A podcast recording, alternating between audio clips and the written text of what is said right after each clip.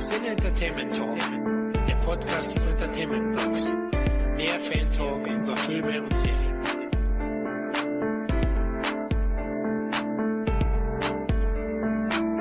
Hallo und herzlich willkommen zu unserem großen Stephen King Podcast. Als Kinder der 80er und 90er Jahre haben uns neben den Carpenter, Romero und Craven-Streifen natürlich auch die Stephen King-Verfilmungen stark geprägt.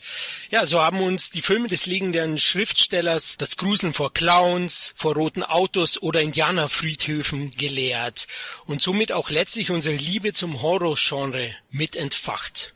Ja, zudem ist ja Stephen King aktuell auch wieder sehr präsent im Kino durch die Verfilmung von Ace und The Dark Tower. Aber bevor wir loslegen und ich euch den Ablauf unserer audiovisuellen Geisterbahn erkläre, stelle ich euch erstmal die vier Jungs vom Schrottplatz vor, die heute mit mir auf der Suche nach Stephen Kings Leichen sind.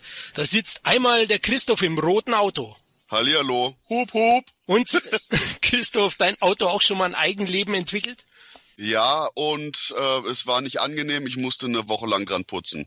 Ist es mit dir weggegangen? Ja? Oder waren es die Essensreste im Wagen, die davon gelaufen sind? Die Antwort ist beides. Okay, alles klar. Ja, dann ist Kuscheltier-Fan Kevin wieder dabei. Hallöchen. Na, heute schon eins vergraben, Kevin? Nö, aber äh, ich habe ja immer noch eins bei mir im Bett liegen, ein Kuscheltier. Macht ja sonst keiner mehr. Und äh, ja, ansonsten freue ich mich auf den Podcast heute. Ja, der dritte ist Running Tom. Ich sag dir, ich habe Flugangst, ich kotze dir aufs Hemd. ja, ja, mach ruhig, sieht man auf dem sowieso nicht. Hi, grüß euch. Und äh, Kevin, ich habe tatsächlich auch noch ein Kuscheltier, von daher ja. gemeinsam. Was hast du denn für eins? Ich habe ein kleines Monchi, habe ich in der Ecke sitzen. Ah, ich habe so ein Bärchen. ein braunen Bär. Natürlich hast du einen braunen Bär. Alles andere hätte mich überrascht. Aber ähm, einen wunderschönen guten Tag, hallo. Tom, schon bereit für eine ordentliche Menschenjagd heute? Äh, selbstverständlich, mal davon abgesehen, ist man dafür irgendwann nicht bereit. Aber ähm, ja, sehr große Vorbereitung. Stephen King gerade ähm, durch verschiedenste Faktoren gerade absolut in dem Metier drinne und äh, ich freue mich sehr. Das heißt, du wirst ein hartes Ziel heute, falls ich Kritik üben will an einem Film, den du liebst? Absolut gar nicht, haben sie wahrscheinlich alle verdient. Also, okay. wenn, also, also wenn du Kritik übst, jedenfalls, ich kenne ja deinen Geschmack. Oh, jetzt Leute ist ja, da hast du recht. Ja. Genau, ja, der vierte ist meine Lustigkeit, der Florian. Heute moderiere ich als Clown geschminkt. Na, meine Kinder haben mich angemalt und ich probiere es. Also vielleicht schicke ich euch noch ein Bild oder hänge ich dran. Ich, ich hoffe, du hockst auch in einem Gully. Ja, so weit ist es noch nicht, nee. Ja, ähm, bevor ich den Ablauf ein bisschen erkläre, Stephen King, Leute, ja, aktuell wirklich wieder sehr präsent. Ne? Also generell die Bücher, die Filme. Es war eine Zeit etwas ruhiger, Christoph, um ihn. Ne? Ja, und ich finde es eigentlich ganz lustig, dass er wieder da ist, weil früher wirkte er so wie der, ja, ich sag mal, der klassische Go-To-Guy für eben Horror, weil er immer da war und es hatte so eine gemütliche Stimmung, sowas, ach ja, King, da weiß man zumindest etwas, worauf man sich einlässt, aber hat ganz viele unterschiedliche Geschmacksrichtungen. Und jetzt durch die Neuverfilmung von S und auch irgendwie zahlreiche andere Produktionen denke ich, ja, aus dem netten äh, Stephen King der 80er, frühen 90er Jahre ist jetzt Horror-Oper Stephen King geworden, der erst recht diese angenehme, gemütliche Kuscheldecke des Gruselfilms oder der Gruselgeschichten serviert, nach dem Motto, hier, lass mich dir einen Kakao geben und, und, und warme Füße machen, dann erzähle ich dir eine Geschichte. Wunderbar. Finde ich gut, die Entwicklung. Also wie so ein Captain Iglo am Lagerfeuer, ne? So The Fog zum Beispiel, das so stelle ich mir das gerade vor. Eher wie der verrückte Captain Blaubeer des Horrorfilms. Captain Blaubeer. Ja, ihr seid ja auch groß geworden wie ich, 80er, 90er mit King-Verfilmung, da hatten die ja Hochzeit. Wir kommen ja später dazu zu unserer Top 10 und da sind ja einige oder viele Werke auch aus der Zeit drin. Sein Aufstieg begann ja im Kino mit Carrie 76 und dann auch Shining 80 erschienen. Und in den 80ern, ich glaube, nach Shining wurde man ja fast zugeschissen mit King-Verfilmungen. Ne? Da hat's ja richtig angefangen. Anfang der 80er ging das eigentlich bis, bis wann, Tom? Bis Mitte 90er? So, nee, sogar noch länger. Ja, also generell hast du ja bestimmt jedes Jahr irgendeine Serie gehabt oder irgendeinen Film, der auf Stephen King beruht, aber die, die große Zeit endete, glaube ich, so schon mit der Heimkino-Auswertung, äh, als sie nicht mehr im Kino kam. Da wurden wir noch ein bisschen zugeschissen. Äh, ich würde auch sagen, so Mitte der 90er endete so diese Hochzeit der King-Verfilmungen.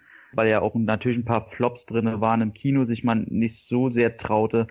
Aber mit der Entwicklung des, des Kinofilms und dass da dann eine Phase kam, wo dann auch Effekte relativ billig und alles wieder machbar waren, hat man schon Anfang der 2000er gemerkt, wie jetzt denn doch schon immer mehr das wieder hochkommt. Also wirklich weg war er nie. Er hat immer so Hoch und Tiefs, wobei man von dem Tief auch nie reden kann, weil eine Flop-Zeit hat er vielleicht in der Filmzeit gehabt, in seinen Verfilmungen, aber buchtechnisch, der war ja immer da. Er hat natürlich auch großartige Bücher geschrieben, auch weniger gute und das hat natürlich auch viele große Regisseure angelockt. Jetzt habe ich mich ja auch mit seiner Vita befasst oder intensiver befasst zuletzt und habe festgestellt, Wahnsinn. Also gab es irgendeinen großen Regisseur, der nicht eine King-Verfilmung hatte? Natürlich gut Steven Spielberg vielleicht, aber aber hey Carpenter, Romero, Kubrick, Darabont, für mich auch ein guter Regisseur, also was der an King-Verfilmung abgeliefert hat. Rob Reiner, Kevin ist unglaublich, also der hat schon viel Stoff geliefert für große, große Regisseure und Werke. Das spricht da für ihn, ne? dass seine Geschichten eben halt auch von großen Regisseuren aufgegriffen werden. Ne? Also man, wenn man mal denkt, wie viel Verfilmung es ja gibt, es wurden ja auch Dinge verfilmt, wo er vielleicht so ein Schmierblatt geschrieben hat und den in den Papierkorb geschmissen hat und dann hat das jemand gefunden, hat daraus eine Verfilmung gemacht. Ne? Also gibt's ja auch. Es gibt ja wirklich auch nur zwei, drei Seiten so Kurzgeschichten von King. Nachtschicht zum Beispiel war, glaube ich, eine Kurzgeschichte. Also ähm, da kann man natürlich dann nicht die höchsten qualitativen Filme erwarten, aber die können trotzdem unterhaltsam sein. Ne? Und ich bin auch immer einer, der, der nicht immer die Bücher mit den Filmen vergleicht, weil du es nicht kannst. Du kannst nicht in zwei Stunden Film ein 250 Seiten Buch irgendwie verfilmen oder 300 Seiten, das auch immer. Das ist fast unmöglich. Aber es müssen eben halt immer die Grundelemente irgendwie drin sein. Und wenn, wenn die Verfilmung das schafft, bin ich eigentlich schon zufrieden. Ne? Aber selbst das gelingt ja nicht immer. Also es gibt eben halt qualitative Unterschiede, aber es gibt auch sehr viele gute King-Verfilmungen, muss man schon sagen. Auf jeden Fall. Es gab ja auch ein Jubiläum dieses Jahr, ne? Christoph King ist wie alt geworden? Ich habe keine Ahnung. Oh, 70 ist er geworden, am 21.09. Ähnlich wie Ani, also die beiden, die sind im selben Jahrgang, haben ja auch zusammen einen Film.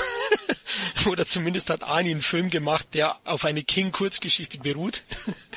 Lose, aber 70 ist er geworden und ja, über 400 Millionen Exemplare hat er bisher verkauft von seinen Büchern. Das ist Wahnsinn. Wahnsinnszahl in 50 Sprachen übersetzt, wenn nicht noch mehr. Also er ist wirklich wahrscheinlich aktuell der größte Horror-Buchschreiber überhaupt oder Romanschreiber, ne? Wobei, was sein Alter angeht, ich fand's lustig. Irgendwie interessiert mich das nicht, wie alt die Leute sind, aber ich musste letztens extrem drüber lachen, weil Stephen King heute teilweise nicht mehr so zerstört aussieht wie Ende der mhm. 80er. Ähm, aber das hat ja wahrscheinlich auch noch andere Gründe, die wir wahrscheinlich bei dem einen oder anderen Film noch ansprechen. Er hat halt auch immer wieder klassische Nerd ausgesehen. Also die Bilder, die Fotos von ihm haben mir manchmal wehgetan, also wenn ich da hingeschaut habe. Also ja, ich weiß schon, welche Rolle er jetzt bei ES spielen würde oder bei. aber auch die Mythen, ne, die die ja um seinen Namen sozusagen äh, sich erzählt werden.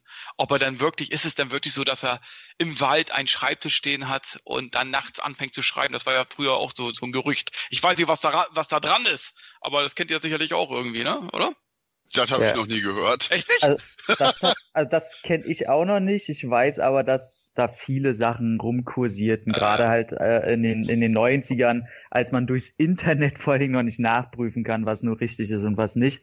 Ähm, da ist so eine, so eine ähnlichen Geschichten auch gehört, auch wie sein Haus aussehen soll, wie eine halbe Gruft und dieser ganze Käse natürlich, also ist da komplett gar nichts wahr drin, aber ich, ich finde es interessant, wie ihr den wahrnimmt. Ich hatte den immer gar nicht so als, als zerstreut, also er ist, glaube ich, ein zerstreuter Nerd, aber ich habe das mal gar nicht so wahrgenommen. Immer wenn ich ihn auf Bilder gesehen habe, war das für mich so die Ausgeburt des netten Menschen. Also wenn ich den sehe, der ist einfach so klischee-nett aus der Kleinstadt. So wirkt er auf mich immer. Und als ich auch gehört habe, dass er jetzt 70 geworden ist, kam so langsam die leichte Angst. 70 ist ja schon so ein Alter oh Mann, also es gibt halt keinen vergleichbaren wie King. Das macht mir so ein bisschen Angst. Also egal, ob du jetzt einen Dean Koons nimmst oder so einen Clive Barker. Clive Barker wurde ein bisschen verfilmt, aber ähm, rein optisch und von der Person her ist der halt niemand, den man so ins Licht drücken kann wie Stephen King. Ähm, interessant. Und vor allen Dingen wegen den Geschichten auch. Eben, genau. Und letzten Endes hat er ja Glück mit seiner Karriere ja auch. Ne? Seine ersten Entwürfe und so weiter sind ja alle, wollte ja gar keiner haben. Und genau. er war ja auch dem Alkohol nicht gerade sehr abgeneigt, sage ich jetzt mal. Und mhm. da hat er ja irgendwann, äh, ich weiß gar nicht mehr, welcher Roman das war, zu welchem Film das da später war, aber äh, den hat er dann auch weggeschmissen. Seine Frau hat das Ding aus dem Papierkorb geholt. Das war Carrie. Genau, war Carrie. Genau, Carrie, richtig, und hat das, glaube ich, irgendwie äh, einem Verlag geschickt und dann kam der große Durchbruch zufällig. Also letzten Endes hat er seiner, ich weiß nicht, ist er immer noch mit der Frau überhaupt verheiratet, ich weiß es gar nicht. Ja, ja, mit, mit ja? Tabitha King. Mhm. Der hatte das zu verdanken. Also es ist manchmal auch, äh, sind auch manchmal glückliche Zufälle irgendwie. Ne? Ja, man, man darf das halt auch nicht vergessen, dass der, ähm, wenn man so hört, dass er gerne mal einen hebt oder so, also man muss das halt so sehen, dass in der ersten Zeit vor, vor Carrie gerade ähm, ist er halt schon umgestiegen von äh, Bier und so zu Schnaps und Wodka mhm. und ähm, also ganz bewusst und die haben halt in einem Trailer gelebt und die hatten halt nichts. Und äh, man darf immer nicht vergessen, welchen Sprung der von heute auf morgen gemacht hat. Mhm. Und dass er halt nicht immer so erfolgreich war und dass auch Carrie, der ist zwar der erste veröffentlichte Roman, aber er hat davor schon zehn Jahre lang hat er Geschichten geschrieben, äh, weil alle sich immer wundern, dass sein erster Roman halt wahnsinnig, wahnsinnig gut geschrieben ist für einen ersten Roman. Aber der hat schon seine Schreibergeschichte hinter sich und war ja auch äh, Englischlehrer. Der müsste ja mittlerweile Milliardär sein, oder? Ja, also, also zumindest Multimillionär, also. Ja, Minimum. ja, also Minimum, er, er verdient wohl im Jahr, was waren es, 60 Millionen oder so in die Richtung ist das schon Multimillionär. Nein, klar. Das, das, ist schon Multimillionär, ja. Der Ansatz mit dem Waldschreiben, ich wette, der sitzt auch noch nackt auf dem Schreibtisch oder so. Irgend sowas Perverses. ich habe immer nur das Gerücht gehört, dass der quasi wie Tony Montana vor seinem Schreibtisch mit einer riesigen Ladung Koks liegt. Oh Moment, ich glaube, das war kein Gerücht. Ist ja schon das waren einfach die 80er. Vom Bier auf Koks, na, ich weiß es nicht, äh, aber ja klar, hat natürlich eine schwere Zeit gehabt, hat Tom jetzt schön erwähnt, eigentlich so ein bisschen seine Vita, ähm, aber mittlerweile, klar, ist er der Horror King, einer der einflussreichsten Buchautoren der aktuellen Zeit oder der Jetztzeit und das auch immer noch, man sieht ja auch seine Bücher, die werden jetzt auch alle noch geremaked werden. Es gibt ja zu Sicherlich. vielen, ja. genau, zu vielen eigentlich schon Verfilmungen, aber ich denke auch, da kommen wir noch dazu, es gibt schon mittlerweile einige Geschichten, die äh, sind drei, vier, fünf Mal, ich weiß es nicht, Carrie ist so ein Kandidat, verfilmt worden, also auch schon fast bis zum Umfallen. Kurz nochmal, wie habt ihr King das erste Mal wahrgenommen? Habt ihr zuerst einen King-Film gesehen oder Verfilmung oder habt ihr ein Buch zuerst gelesen? Ähm, bei mir war es tatsächlich, ich glaube, das hatte ich in einem anderen Podcast auch schon erwähnt, deswegen Entschuldigung für die Wiederholung. Aber bei mir war es tatsächlich äh, die erste S-Verfilmung, ähm, da, wo ich leider viel zu jung war, war ich, oh, ich weiß, wie wusste es damals schon nicht, fünf oder sechs oder so. Und ähm, da lag halt die Kassette rum bei meiner Nachbarin. Und den haben wir uns halt angeguckt, weil wir gedacht haben, das ist, ist halt ein Clown drauf, wird schon lustig sein. Ja, war denn nicht so lustig. Und muss dann dazu aber sagen, dass, dass die Bücher relativ spät in meinen Gunstraum erschienen sind. Also ich wollte, ich glaube mit 14, 15 oder so, wollte ich anfangen, die zu lesen, weil mein Kumpel anfing, die zu lesen. Er wollte jedes Buch lesen. Und ähm, bei mir hat's mit den Büchern, ich habe damals drei, vier, fünf vielleicht gelesen, viele Kurzgeschichten von ihm gelesen, aber eher aus Interesse an den Filmen. Also ich wollte dann halt die Vorlage zu irgendeinem Film lesen, weil das Filminteresse immer größer war. Und habe tatsächlich jetzt erst vor zwei Monaten mir das Ziel gesetzt, äh, okay, ab jetzt fängst du an, jedes Buch zu lesen und dazu jede Verfilmung dir anzugucken. Deswegen bin ich da buchtechnisch gar nicht so wie, äh, visiert wie ihr wahrscheinlich, die äh, wahrscheinlich mehr gelesen habt. Ja. ich, also ich erinnere mich gar nicht mehr, was mein erster King Film war. Also ich zermarter mir auch gerade das Gehirn. Ich komme nicht drauf. Also ob das jetzt, äh, war, war das die Stand äh, Minigeschichte, äh, also Miniserie oder war das Werwolf von Taka Mills? Ich weiß es wirklich nicht mehr. Irgendwas dazwischen wahrscheinlich gewesen. Ich kann mich auf jeden Fall noch daran erinnern, dass das erste Buch, meine ich, was ich von King gelesen habe, dann The Stand, das letzte Gefecht war. Aber, boah, Ahnung, das ist gerade ganz schöner ganz, Brocken. Ja, ja, ach, als Kind hat man Zeit. Ja, okay, nicht als Kind, das war schon ein Tick älter, aber ich erinnere mich noch an nämlich eine lustige Geschichte, wo meine Mutter nämlich meinte, oh ja, Stephen King, oh ja, ich hatte so viele Bücher, ich musste da ausmisten, die habe ich, die habe ich alle irgendwie zu so einem Bücherservice getan, damit andere dran Spaß haben. Ich so, oh, ich würde die jetzt gerne lesen. Sie so, äh, okay, hier hast du Geld, hol dir mal ein Buch, ich so toll. Aha, scheiße. Also bei mir war es, äh, mein erstes Buch war Friedhof der Kuscheltiere. Habe ich aber auch erst mit, ich glaube mit 19 oder so gelesen. Und mein erster Film, aber auch nicht, weil es jetzt eine Stephen King-Verfilmung war, eigentlich eher, weil es John Carpenter war, äh, war Christine. Meine ich. Also es ist schon ewig her, aber ich meine, es war Christine, war die erste King-Verfilmung, die ich gesehen habe. Und eben halt Creepshow 2 und so. Das waren so die ersten Sachen. Oh, ganz vergessen. Wahrscheinlich war meine erste King-Verfilmung, die ich gesehen habe, Running Man. Wegen Das Arnie. kann auch sein, ja, ja, auch, ja. auch ja. wenn ich zu dem Zeitpunkt noch nicht realisiert habe, Richtig, dass das was miteinander zu tun hat. Dito. Bei mir ähnlich. Also Running Man war auch tatsächlich gut, dass du es jetzt noch eingeworfen hast, weil ich hätte es auch vergessen und wollte sagen Friedhof der Kuscheltiere, aber es war Running Man. Ja, war auch die erste Verfilmung. Mein erstes Buch war tatsächlich Ace, habe ich gelesen. Ich habe The Stand gelesen, auch diesen dicken Wälzer. Hab das dann irgendwie aus den Augen ein bisschen verloren und habe jetzt zuletzt nochmal Friedhof der Kuscheltiere nachgeholt und das erste Buch von Dark Tower. Aber ich war jetzt auch nie die große Leseratte. Als Legastheniker ist das natürlich auch nicht so einfach. Nein, Schmarrn. Ähm, aber ich war eher so der Comic-Zeitschriftenleser und habe gar nicht so viel Bücher gelesen früher. Deswegen mehr die Verfilmungen. Ich kann mich aber erinnern, dass Friedhof der Kuscheltiere nochmal so einen Bass gegeben hat. Der lief im Kino auch sehr, sehr gut. Und auch hier in Deutschland vor allem ist immer noch einer der erfolgreichsten Filme von ihm. Der hat damals nochmal so, so ein bisschen eine Welle ausgelöst, wo es dann noch mehr Verfilmungen gab in den 90ern hin und die ganzen TV-Verfilmungen oder TV-Minifilme. Die Bewegung hast du aber echt, äh, die kannst du zurückverfolgen bis zur ersten Verfilmung. Also du siehst immer, wie ein Film rauskommt, der so einen Bass generiert und dann kommen immer ein paar relativ gut und dann ebbt das so immer mehr ab, bis wieder ein Film so vier, fünf Jahre später kommt, der wieder reinhaut und dann hast du schon wieder dieselbe Entwicklung. Ist immer schön anzuschauen. Auf jeden Fall, ja, genau. Das ist mir auch aufgefallen. Also das sieht man dann auch Carrie und Shining.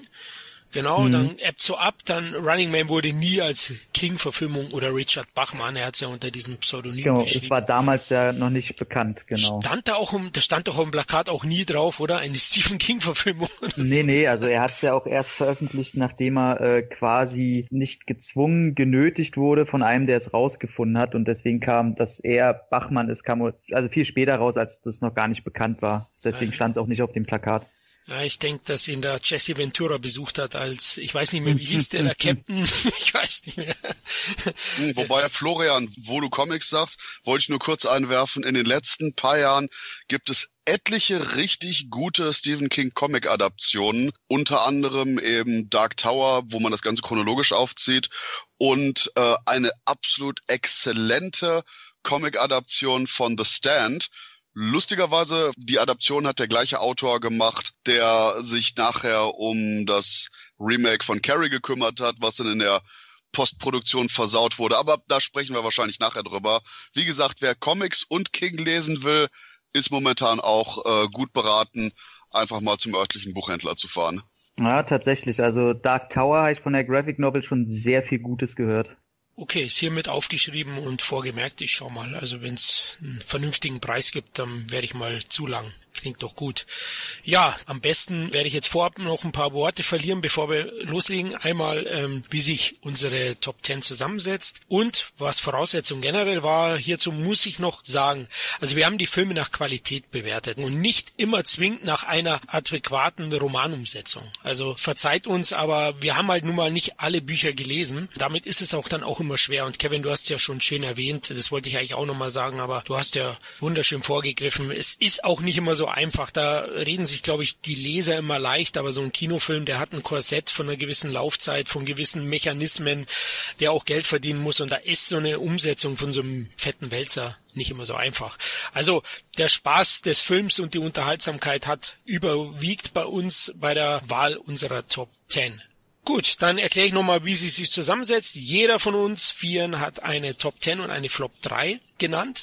Dann haben wir Punkte verteilt. Also der erste Platz hat 12 Punkte bekommen, der zweite Platz 10 ähm, und dann runter bis Platz 10, der nur noch einen Punkt bekommen hat. Das haben wir dann zusammen addiert aus den vier Top 10 und somit wie schon häufiger beim Endzeit-Podcast, beim Filmjahr-Podcast die gemeinsame Top 10 ermittelt. Bei den Flop 3 war es so, dass Flop Nummer 1 5 Punkte bekommen hat, Flop Nummer 2 3 Punkte und Flop Nummer 3 1 Punkt. Und auch da haben wir addiert und dann die Flop 3 ermittelt. Aber es ist eine Flop 5, kann ich jetzt schon sagen, weil äh, Platz 3 drei Titel sind, die ähm, fünf Punkte haben und eine Nennung. Das muss ich noch dazu sagen, wenn zwei Filme dieselbe Punktzahl haben, dann entscheidet die Nennung. Das heißt, wenn der Film in zwei Top Tens auftaucht, dann hat er zwei Nennungen und ist halt besser, wie wenn einer nur in einer Top Ten auftaucht mit einer Nennung. Aber dieser Faktor hat nur Platz 10 entschieden muss ich dazu sagen. Da war es so, dass Platz 10 und Platz 11 beide sechs Punkte hatten, aber Platz 10 eben zwei Nennungen und Platz 11 eine Nennung. Ja, dann eigentlich zum Ablauf alles erklärt. Bevor wir loslegen, wollte noch jemand was sagen? Ja, wir werfen jetzt, bevor wir zu Top 10 gehen, ähm, jeder mal kurz unsere eigenen einen Streifen rein, der nicht in die Top 10 gekommen ist, den wir aber wahrscheinlich gerne noch erwähnen wollten. Denn einer meiner Favoriten ist leider auch nicht in die Top 10 gekommen. Das ist der Werwolf von Taka Mills. Und ich habe da die Vorlage nicht gelesen, was anscheinend ja so während so kurze Textpassagen während eines Kalenders waren, der King gemacht hat.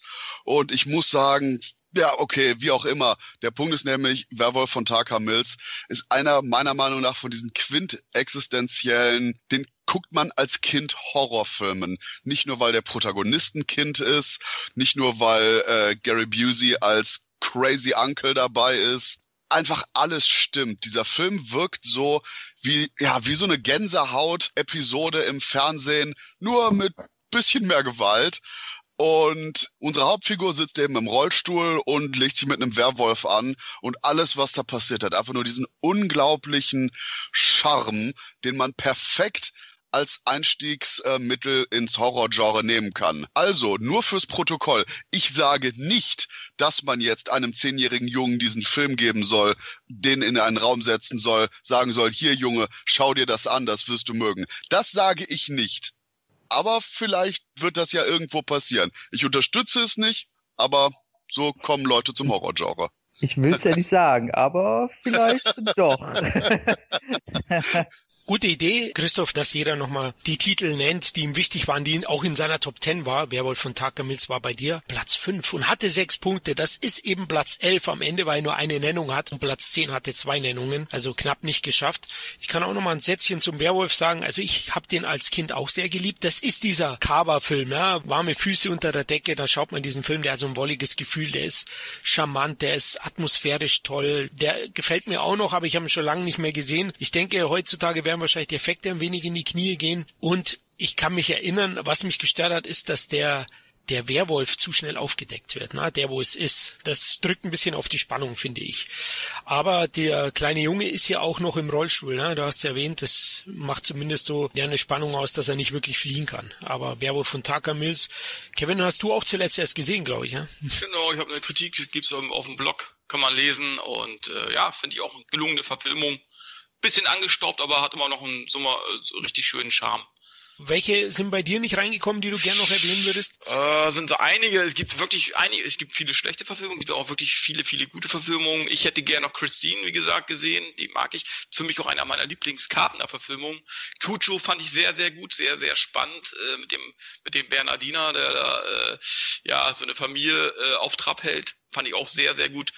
Dann Videoproduktion, manchmal kommen sie wieder. Ich glaube nicht, dass er in Deutschland im Kino lief. Ich glaube, der kam direkt auf äh, Video damals bei uns raus. Fand ich eigentlich auch sehr gelungen. Needful Things, also auch eine super Verfilmung. Schade, den hätte ich sehr, sehr gerne in den Top Ten gesehen.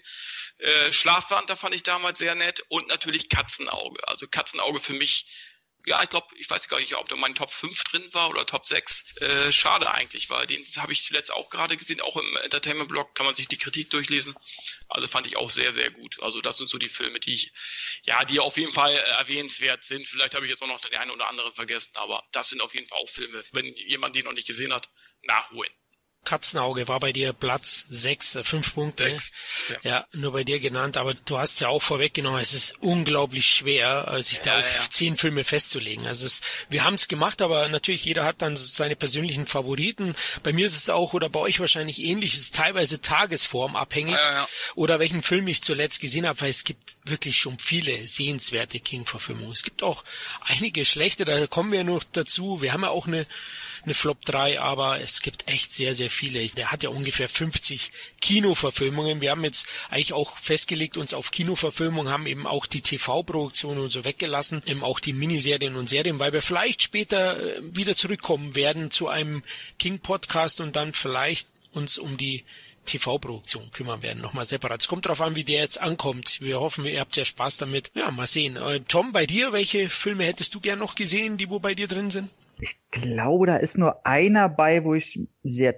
was heißt traurig, aber wo der Erwähnung finden sollte. Das ist bei mir Dead Zone, weil das mein erstes Erlebnis war, wo ich mit beiden zufrieden war. Ich fand das Buch sehr gut und fand auch die Verfilmung mit Christopher Walken mehr als gelungen konnte mit den ganzen Änderungen leben und so und äh, ganz ehrlich, fuck off, das ist halt Christopher Walken und der darf bei mir einfach alles und der ist auch da total super, der hat eine tolle Stimmung, ist auch äh, eine King-Verfilmung oder auch ein King-Buch-Thema, was man noch nicht vergessen darf, dass der Mann halt nicht nur Horror macht, sondern zu großen Teilen eben auch Dramen oder halt auch Thriller macht.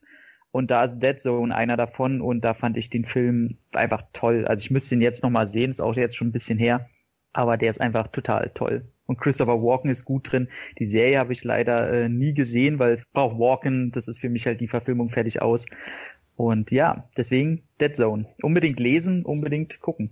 Dead Zone, ja, ist auch von einem sehr bekannten Regisseur. Wir haben es ja am Anfang gesagt, David Cronenberg. Cronenberg. Hm, also, die Fliege.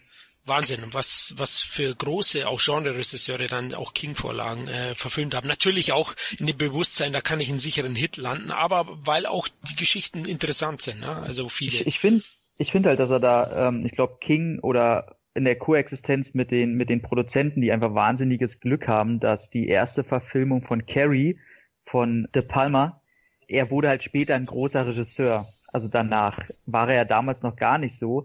Aber so hatte man halt schon den Stempel, dass bei der ersten Verfilmung ein großer Regisseur, ein Kinoerfolg und qualitativ von den Kritikern groß angesehener Film, wo halt einfach alles gestimmt hat. Somit hat man schon mal äh, diese Auswertung gehabt, dass man sagen konnte, okay, da klappt das, dass das alles zusammenkommt und halt wirklich funktioniert.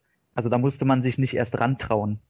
Ja, da hast du recht, aber weil du gerade sagst, großer Regisseur, die nächste Verfilmung und jetzt kommen wir zu dem Titel, den ich gerne in den Top Ten gesehen hätte und der war auch bei mir auf Platz sechs, hatte fünf Punkte bekommen. Ist auch ein Riesenregisseur gewesen, der den gemacht hat, Stanley Kubrick. Der hat natürlich noch einen größeren Ruf. Ich meine, ist einer der größten Director aller Zeiten auf jeden Fall. Die Rede ist natürlich von Shining. Ich weiß gar nicht, was mich mehr verstört hat. Der Film oder dass ihr den nicht in euren Top Ten hattet. Wenn ich ehrlich bin. Weil für mich ist das echt ein verstörender Bilderrausch. Ja, der treibt ja nicht nur seine Protagonisten in den Wahnsinn, sondern mich als Zuschauer auch. Also ich habe ihn jetzt nochmal aufgefrischt die Tage und der Film wird halt von einem ja entfesselnd agierenden äh, Jack Nicholson angetrieben und von ja dieser phänomenalen Bildästhetik von Kubrick, die an Perfektion sicherlich kaum zu überbieten ist. Ja. Das sind die großen Qualitäten und der Psychothriller entwickelt dadurch so eine unglaubliche Sogwirkung auf den Zuschauer. Also du kannst dich dem nicht entziehen oder ich konnte mich auch diesmal wieder nicht entziehen. Dieses Berghotel-Setting ist echt Hammer. Ich habe ja dann das Making-of angeschaut. Ich dachte, die haben in einem echten Hotel gedreht. Nee, hm. die haben alles gebaut in London. ist, ja, ja, ja, es Wahnsinn. Das waren damals mit die größten Settings, die es je gab zu der Zeit. Also wenn man dann den Film gesehen hat, diese Riesenhalle, wo Nicholson immer an der Schreibmaschine sitzt, das haben die gebaut. Ja, also das ist Wahnsinn. Das ist heute, heute wäre da alles grün und nur die Schreibmaschine noch echt und, und Nicholson wahrscheinlich. Aber das sieht man im Film halt auch an und äh, dieses Berghotel mit mit seinen einsamen Weiten, ja, das lässt den als dich als Zuschauer erschaudern und ja, macht diesen aufkommenden Wahnsinn auf subtile Weise auch greifbar für mich. Also ich finde ihn großartig. Ich kann natürlich auch verstehen, der Film ist in einer gewissen Weise etwas sperrig. Der Film ist unterkühlt, emotional weniger groß. Ich glaube, Christoph, du bist auch ein Fan vom Film, aber ja, ich würde nämlich einfach nur mich jetzt aus der Bredouille reden, dahingehend, dass ich sage, The Shining ist ein großartiger, sprichwörtlich unterkühlter Film, der allerdings vielleicht nicht unbedingt eine wirklich gute King-Verfilmung ist. Dahingehend, Kubrick macht schon sein komplett eigenes Ding. Kubrick macht Kubrick und benutzt dafür Kings Vorlage. Und wie gesagt, The Shining ist großartig, aber das ist jetzt so mein Hintertürchen, um mich so aus der, aus der Situation zu reden. Denn The Shining ist einfach nur ein Streifen, den schaut man, da sagt man, oh, der ist echt gut. Aber die Frage ist sicherlich, ob der dann wirklich zu den Lieblingsfilmen wird, da eben diese, ja, ich sag mal, emotionale Verankerung, die oftmals bei Lieblingsfilmen eben da ist, hier nicht so sehr erzeugt wird. Bei Shining geht eigentlich auch der gesamte Genuss durch den Kopf, aber nicht so sehr durchs Herz. Ja, ähnlich hat's ja King gesehen. Er war auch nicht so zufrieden mit der Verfilmung. Ein Hauptkritikpunkt war auch Nicholson selber. Kevin kann man mhm. vielleicht verstehen. Und Ja, klar, ich meine, Nicholson ist natürlich ein genialer Schauspieler, also auch eigentlich perfekt für so eine Rolle. Bloß bei Nicholson, der hat immer schon so von vorne, vorne, vornherein diesen Wahnsinnsblick. Dann überrascht es einen als Zuschauer nicht so wirklich, dass er dann zum Psycho mutiert. Wenn du so ein Normalo hättest, wie meinetwegen Harrison Ford, hättest du, glaube ich, eine größere Wirkung. Bei dem würde man das überhaupt nicht zutrauen, überhaupt irgendwie zum Psycho zu werden. So auch vom, vom ersten Anschein nach sozusagen, wie, wie derjenige wirkt. Ne? Das ist manchmal so. Und so, so ein Nick Cage meinetwegen, das ist auch so ähnlich wie, wie bei Nicholson, der hat auch immer diesen Wahnsinn. Der kann von einer Sekunde zum anderen zum, zum Wahnsinn mutieren, sodass mich das irgendwie nicht so wundert. Also es ist zwar genial gespielt, aber ich hätte lieber mal äh, so äh, von normaleren, äh, ja, was heißt, von Schauspielern, von richtigen, sympathischen Schauspielern äh, gesehen. Ne? Jemand so, der immer nur den, den Good Guy gespielt hat oder so. Also ich hätte es gerne mal von der Variante aus gesehen. Aber wie gesagt, äh, da kann ich eben halt King schon verstehen irgendwie. Trotz alledem hat natürlich Nicholson eine super Performance abgeliefert. Also gibt's nichts. Aber es ist eben halt auch so ein Film, wo ich sage, der ist top, aber auch nicht in meine Top Ten, weil ich äh, eben halt andere Filme unterhaltsamer finde für mich. Also ähm, ich habe eben halt andere Schauwerte, die ich oder ich, ich bin halt Schauwert gesteuert. Das ist wie bei Rocky und Rocky 4. Rocky 4 äh, ist der schlechtere Film, aber den gucke ich mir viel öfter an, weil der einfach viel mehr Spaß macht. Also ich bin eben halt so der ja, und ein Roboter. Also das ist eben halt manchmal eben halt auch so eine Gefühlssache. Ich gucke mir lieber eher viel Good-Filme an als Filme, die mich, ja, die anstrengend sind. Und Shining ist ja sehr anstrengend. Den guckst du dir einmal an und sagst, oh, geiler Film, aber den guckst du dir wahrscheinlich die nächsten fünf bis zehn Jahre nicht mehr an. Ich zumindest. Tom, wie ist es bei dir? Also Kubrick ist ja mein Lieblingsregisseur seit ein paar Jahren jetzt schon. Also handwerklich braucht man gar nichts drüber erzählen. Wir haben den auch äh, in meiner Ausbildung haben wir den halt durchgenommen und weil der ja der bricht da ja mit Regeln und es funktioniert trotzdem und es ist wunderbar, den auf handwerklicher Ebene zu schauen muss dazu aber sagen, ich habe auch mein Problem mit Nicholson. Der ist zwar natürlich eine Gottheit, aber wenn ich den schon in den ersten fünf Minuten da bei diesem Vermieter auf dem Stuhl sitze, also wäre ich dieser Vermieter da gewesen, ich hätte schon auf dem Finger mit, mit dem Finger auf ihn gezeigt, Mörder! Mörder! so, also man sieht es ja gleich. Und ganz ehrlich, guck dir das Kind an. Der ist auch so ein, so ein, oh, da, dem willst du, natürlich total jetzt überspitzt, dem willst du gleich eine Klatsche geben. Das ist für mich so ein, so ein, so ein Kind, was ich, ich mag das, den Jungen einfach nicht in diesem Film. Ähm, ich weiß nicht warum, der hat für mich irgendwas an sich, wo ich sage, oh nee, der ist so, nee, so ein Filmkind der 80er. Ja, aber ähm, das ist, das ist der Punkt, muss man ja vorstellen. Hier quasi Jack Nicholson kommt nach Hause, sieht sein Kind, erster Gedanke, oh mein Gott, du ja, kommst ja. aus meinen Lenden. Ja, ja, so ungefähr. So, äh, dann äh, hast du natürlich hier äh, Shelley Duval. Ja, ne? oh, oh. Ich, ey, ich glaube, ich bin einer der wenigen. Ich mag sie sehr in diesem Film. Ich mag die wirklich in diesem Film, weil die für mich der einzige Punkt ist, wo ich sage, das ist mal eine normale Person vom Aussehen her, vom Verhalten. Ich finde die sehr gut gecastet und ich mag die sehr in dem Film. Deswegen finde ich es immer sehr schade, dass die immer eine Schelte kriegt. Aber ich meine, heute soll man sich die auch nicht angucken. Die, ist ja, die lebt ja nicht mehr auf unserem Planeten. Aber Shelley Duval, die ist in dem Film gut. Wobei ich jetzt hier definitiv einfach nur die Gemeinheit einwerfen muss. Shelley Duval wurde zu einem einzigen Zweck auf diesen Planeten geschickt. Um Olive Oil im Popeye-Film zu spielen. das stimmt, ja. Also die schaut definitiv so aus. Duval hat ja auch ziemlich viel Schelte bekommen, wie du gesagt hast, und wurde nominiert für die goldene Himbeere. Ja, nee, ist völlig, nee, ist völliger Quatsch. Also mal davon abgesehen, dass man die goldene Himbeere sowieso nicht ernst nehmen kann. Das ist ja kein ernsthafter Preis. Aber ähm, auch, auch im negativen Sinne nicht. Also die, die wollen ja nur äh, provozieren. Ich glaube, man war damals einfach nicht gewohnt, jemanden in einer Rolle zu haben, der eben keinem Hollywood-Klischee entspricht. Das war eben äh, per se klischeehaft ausgesprochen keine jetzt unbedingt ansehnliche Frau im Hollywood-Sinne. Dazu hat die noch eine sehr weinerliche Rolle, hat dennoch negative Presse bekommen, weil bei den Dreharbeiten äh, sie halt ähm, sehr emotional wurde, wobei man sagen muss, das wird jeder bei Kubrick. Von daher, ich finde das komplett das ganze Prozedere um ihre Person sehr, sehr schade, wie das ausgelaufen ist. Aber zurück zum Film äh, muss ich dann halt auch sagen, ich habe die Vorlage noch nicht gelesen, aber nur Auszüge und kann das dann eben verstehen. Also ich muss auch sagen, ich habe den das erste Mal gesehen mit 14, 15, 16, wo man in dieser Phase ist, oh geil, welchen Horrorfilm sehe, da will ich, dass das da spritzt, da haben Köpfe zu fliegen, da, da, da hat's nochmal zu spritzen und, und, und Gedärme rausgerissen zu werden. Und wenn das alles passiert ist, will ich, dass es am, am Ende nochmal spritzt. Halt wie bei einem Porno. Und Pfui ehrlich, Teufel. ja, genau. Und äh, für mich war der tatsächlich schon als 16-Jähriger sehr langweilig, au- aus dem Horroraspekt. Heute, wo ich das Handwerkliche sehr zu schätzen weiß, hat er eine komplett andere Faszination auf mich. Aber vom Horroraspekt äh, gesehen war der Film für mich niemals gruselig und war für mich nie ein Horrorfilm. Ich finde ihn wirklich ein Drama, also ein dunkles Drama, was mich langweilt. Naja, ich kann nur sagen, als ich mit 16 Jahren mit meinem Weinglas und meinem Monokel vor dem Fernseher saß, habe ich den Film noch. ich würde sehr gerne die äh, neuere Verfilmung sehen, die King ja auch sehr viel äh, mag, aber Kann man machen, aber die Computereffekte sind furchtbar. ja, wie so oft daran störe ich mich nicht. Schade eigentlich, aber jetzt haben wir ihn ja doch besprochen, liebe Hörer, weil mir war es auch wichtig, oder ich denke, der Film, Ist ja auch, ist ja auch ein wichtiger Film, Ja, also auch für, denke ich auch. für King. Ja. Sonst werden wir gemördert von unseren Zuhörern. oder von mir, ich habe schon die Achsen über dem Laptop hier liegen, aber da hätte ich immer ein Kleinholz gemacht aus euch, nein, Schmarrn. Nicht, dass jemand jetzt gleich die Oh, Psychiatrie anruft. kleine Anekdote, das letzte Bild von Jack Nicholson war sehr, sehr lange ein Wallpaper auf meinem Laptop, als das noch einer kennt. Frozen Dead, ja, okay. Ich wollte jetzt nicht spoilern. Ja, ich Ja, glaube. okay, das ist der Fall, wo mir jedes Mal die Simpsons-Folge einfällt. Ey, Drang zum Morden steigt wieder. Wunderbare Verballhornung von Shining. Ja. Mhm. Aber na, das sieht man ja, der Film ist in der Popkultur. Kubrick hat alle zum Wahnsinn getrieben, du hast es auch erwähnt. Ich habe zum Beispiel gelesen, die Türsequenz, na, wo die berühmte Türsequenz mit der Axt. 60 Türen hat er benötigt, bis die im Kasten war.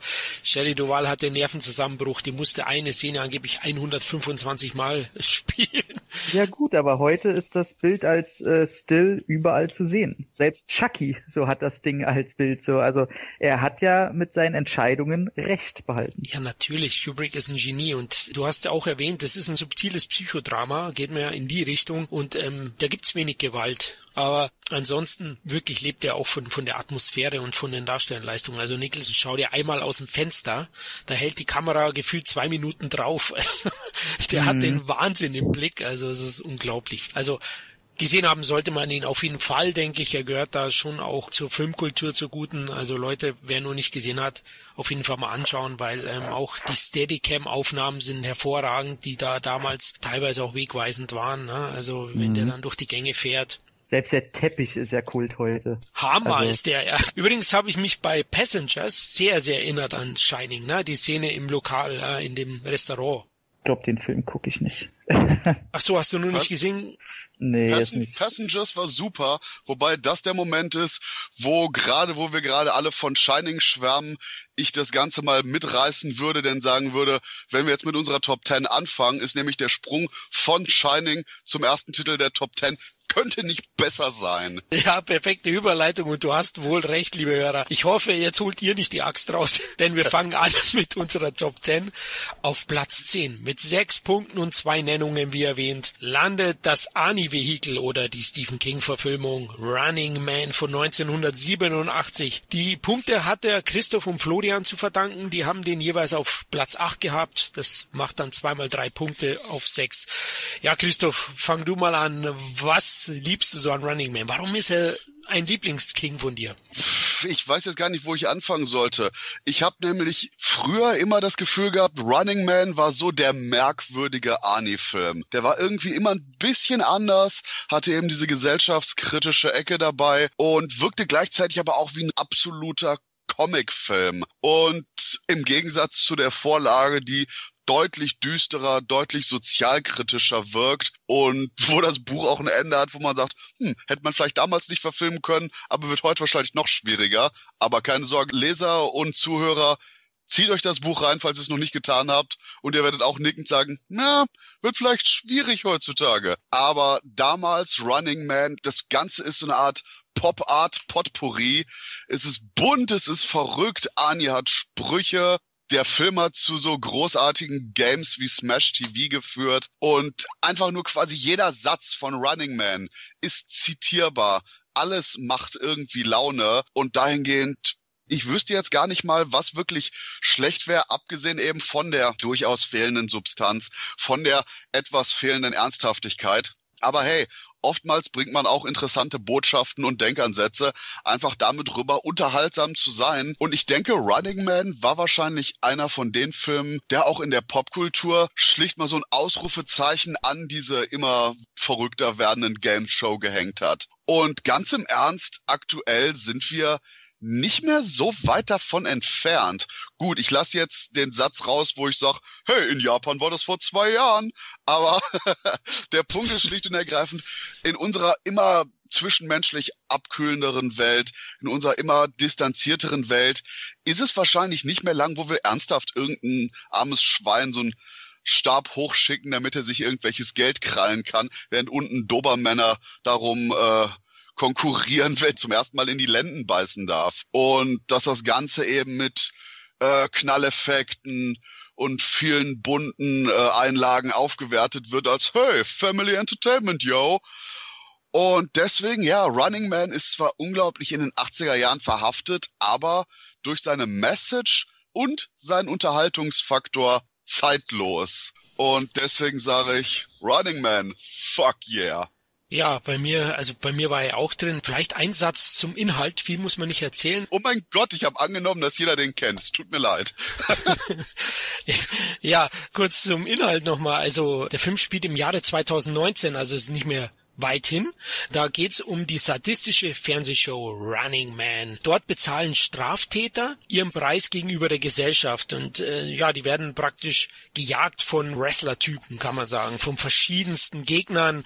Ähm, da werden auch die Elemente zusammengefügt. Da gibt's den Mann auf dem Eis, den Feuermann, da gibt's den Stromexperten sozusagen. Ansonsten kann man den Film wahrscheinlich wunderbar mit dem Zitat zusammenfassen. Geben Sie mir das Justizministerium. Unterhaltungsabteilung. ja, genau. Ja, und Arnie ist eben Ben Richards, der Schlechter vom Bakersfield, wird er, glaube ich, genannt. Und der wird gezwungen, an der Show teilzunehmen. Er will ja eigentlich gar nicht, aber er räumt saftig auf. Kevin, bei dir, du magst den auch sehr gerne, du hast den nicht in deinen Charts gehabt? Ich habe den nicht in meinen Charts gehabt, weil ich ihn mehr als äh, Schwarzenegger-Vehikel sehe und nicht als Stephen King-Film, wo ich den damals gesehen habe war mir das völlig egal, wer, den, wer das Buch dazu geschrieben hat. Aber muss einfach sagen, wenn man es heute sieht, das hat Christoph schon richtig gesagt. Ich glaube, es gibt kaum äh, einen King-Roman, der näher an der Realität dran ist wie Running Man sozusagen, weil es ist ja eigentlich, es fehlen eigentlich nur noch ein paar Mühe, bis es so weit ist, wie es im Film beschrieben wird. Also ähm, wenn man die ganzen Sendungen heutzutage anguckt, also so weit sind wir da wirklich nicht mehr von entfernt. Und als Actionfilm ist der Film sowieso richtig gut. Schwarzenegger in, in Topform äh, ja, schöne Charaktere dabei, wie diesen, keine Ahnung, diesen Eishockeyspieler da, den, den leuchtenden äh, Sub-Zero. Mhm. Sub-Zero, genau. Also das sind ja alles schöne Charaktere. Da hätte ich gerne sogar noch mehr von gesehen. Da hätten so ruhig noch zwei, drei mehr dabei sein dürfen. Also äh, der Film super unterhaltsam. Bei einigen Szenen wirkt es auch schon ein bisschen angestaubt, aber trotz alledem, die Message äh, ist, ist cool, einfach, weil es einfach realistisch ist irgendwie.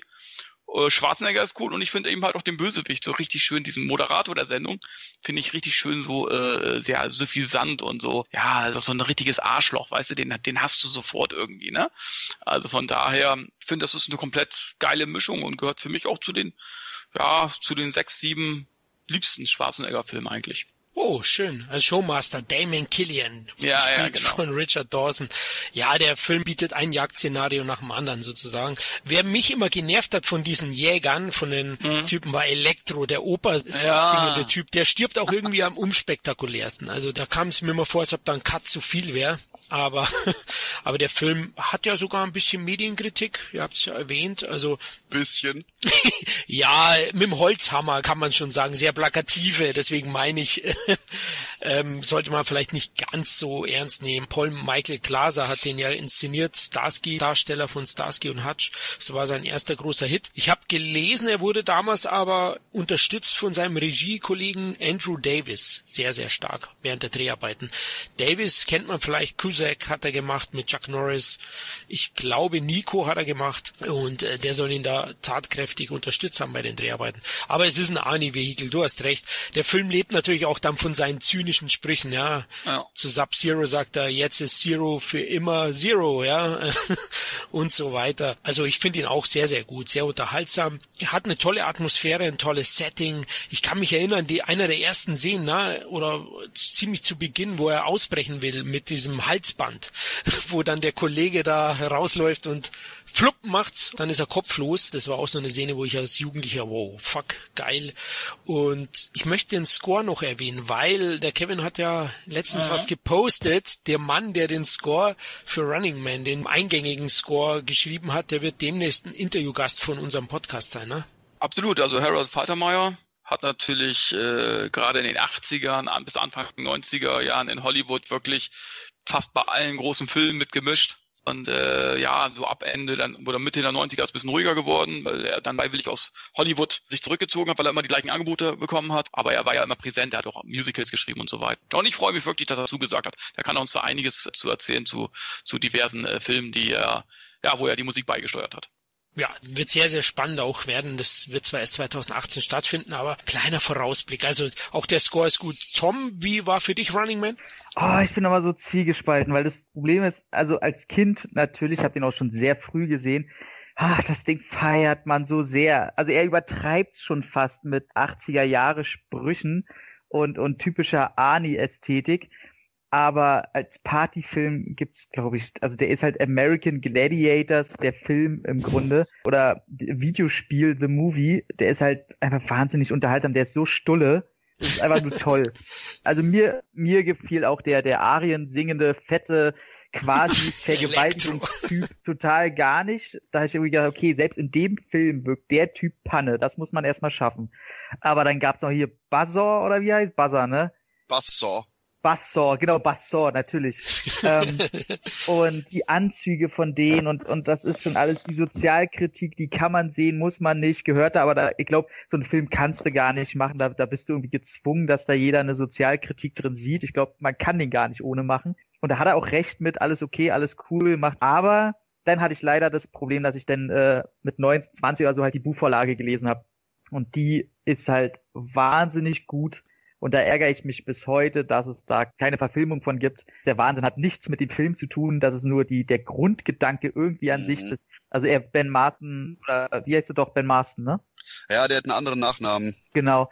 Und äh, der wird halt durch den kompletten Staat gejagt und da hängt dann noch seine Familie mit dran und also es ist komplett anders aufgebaut.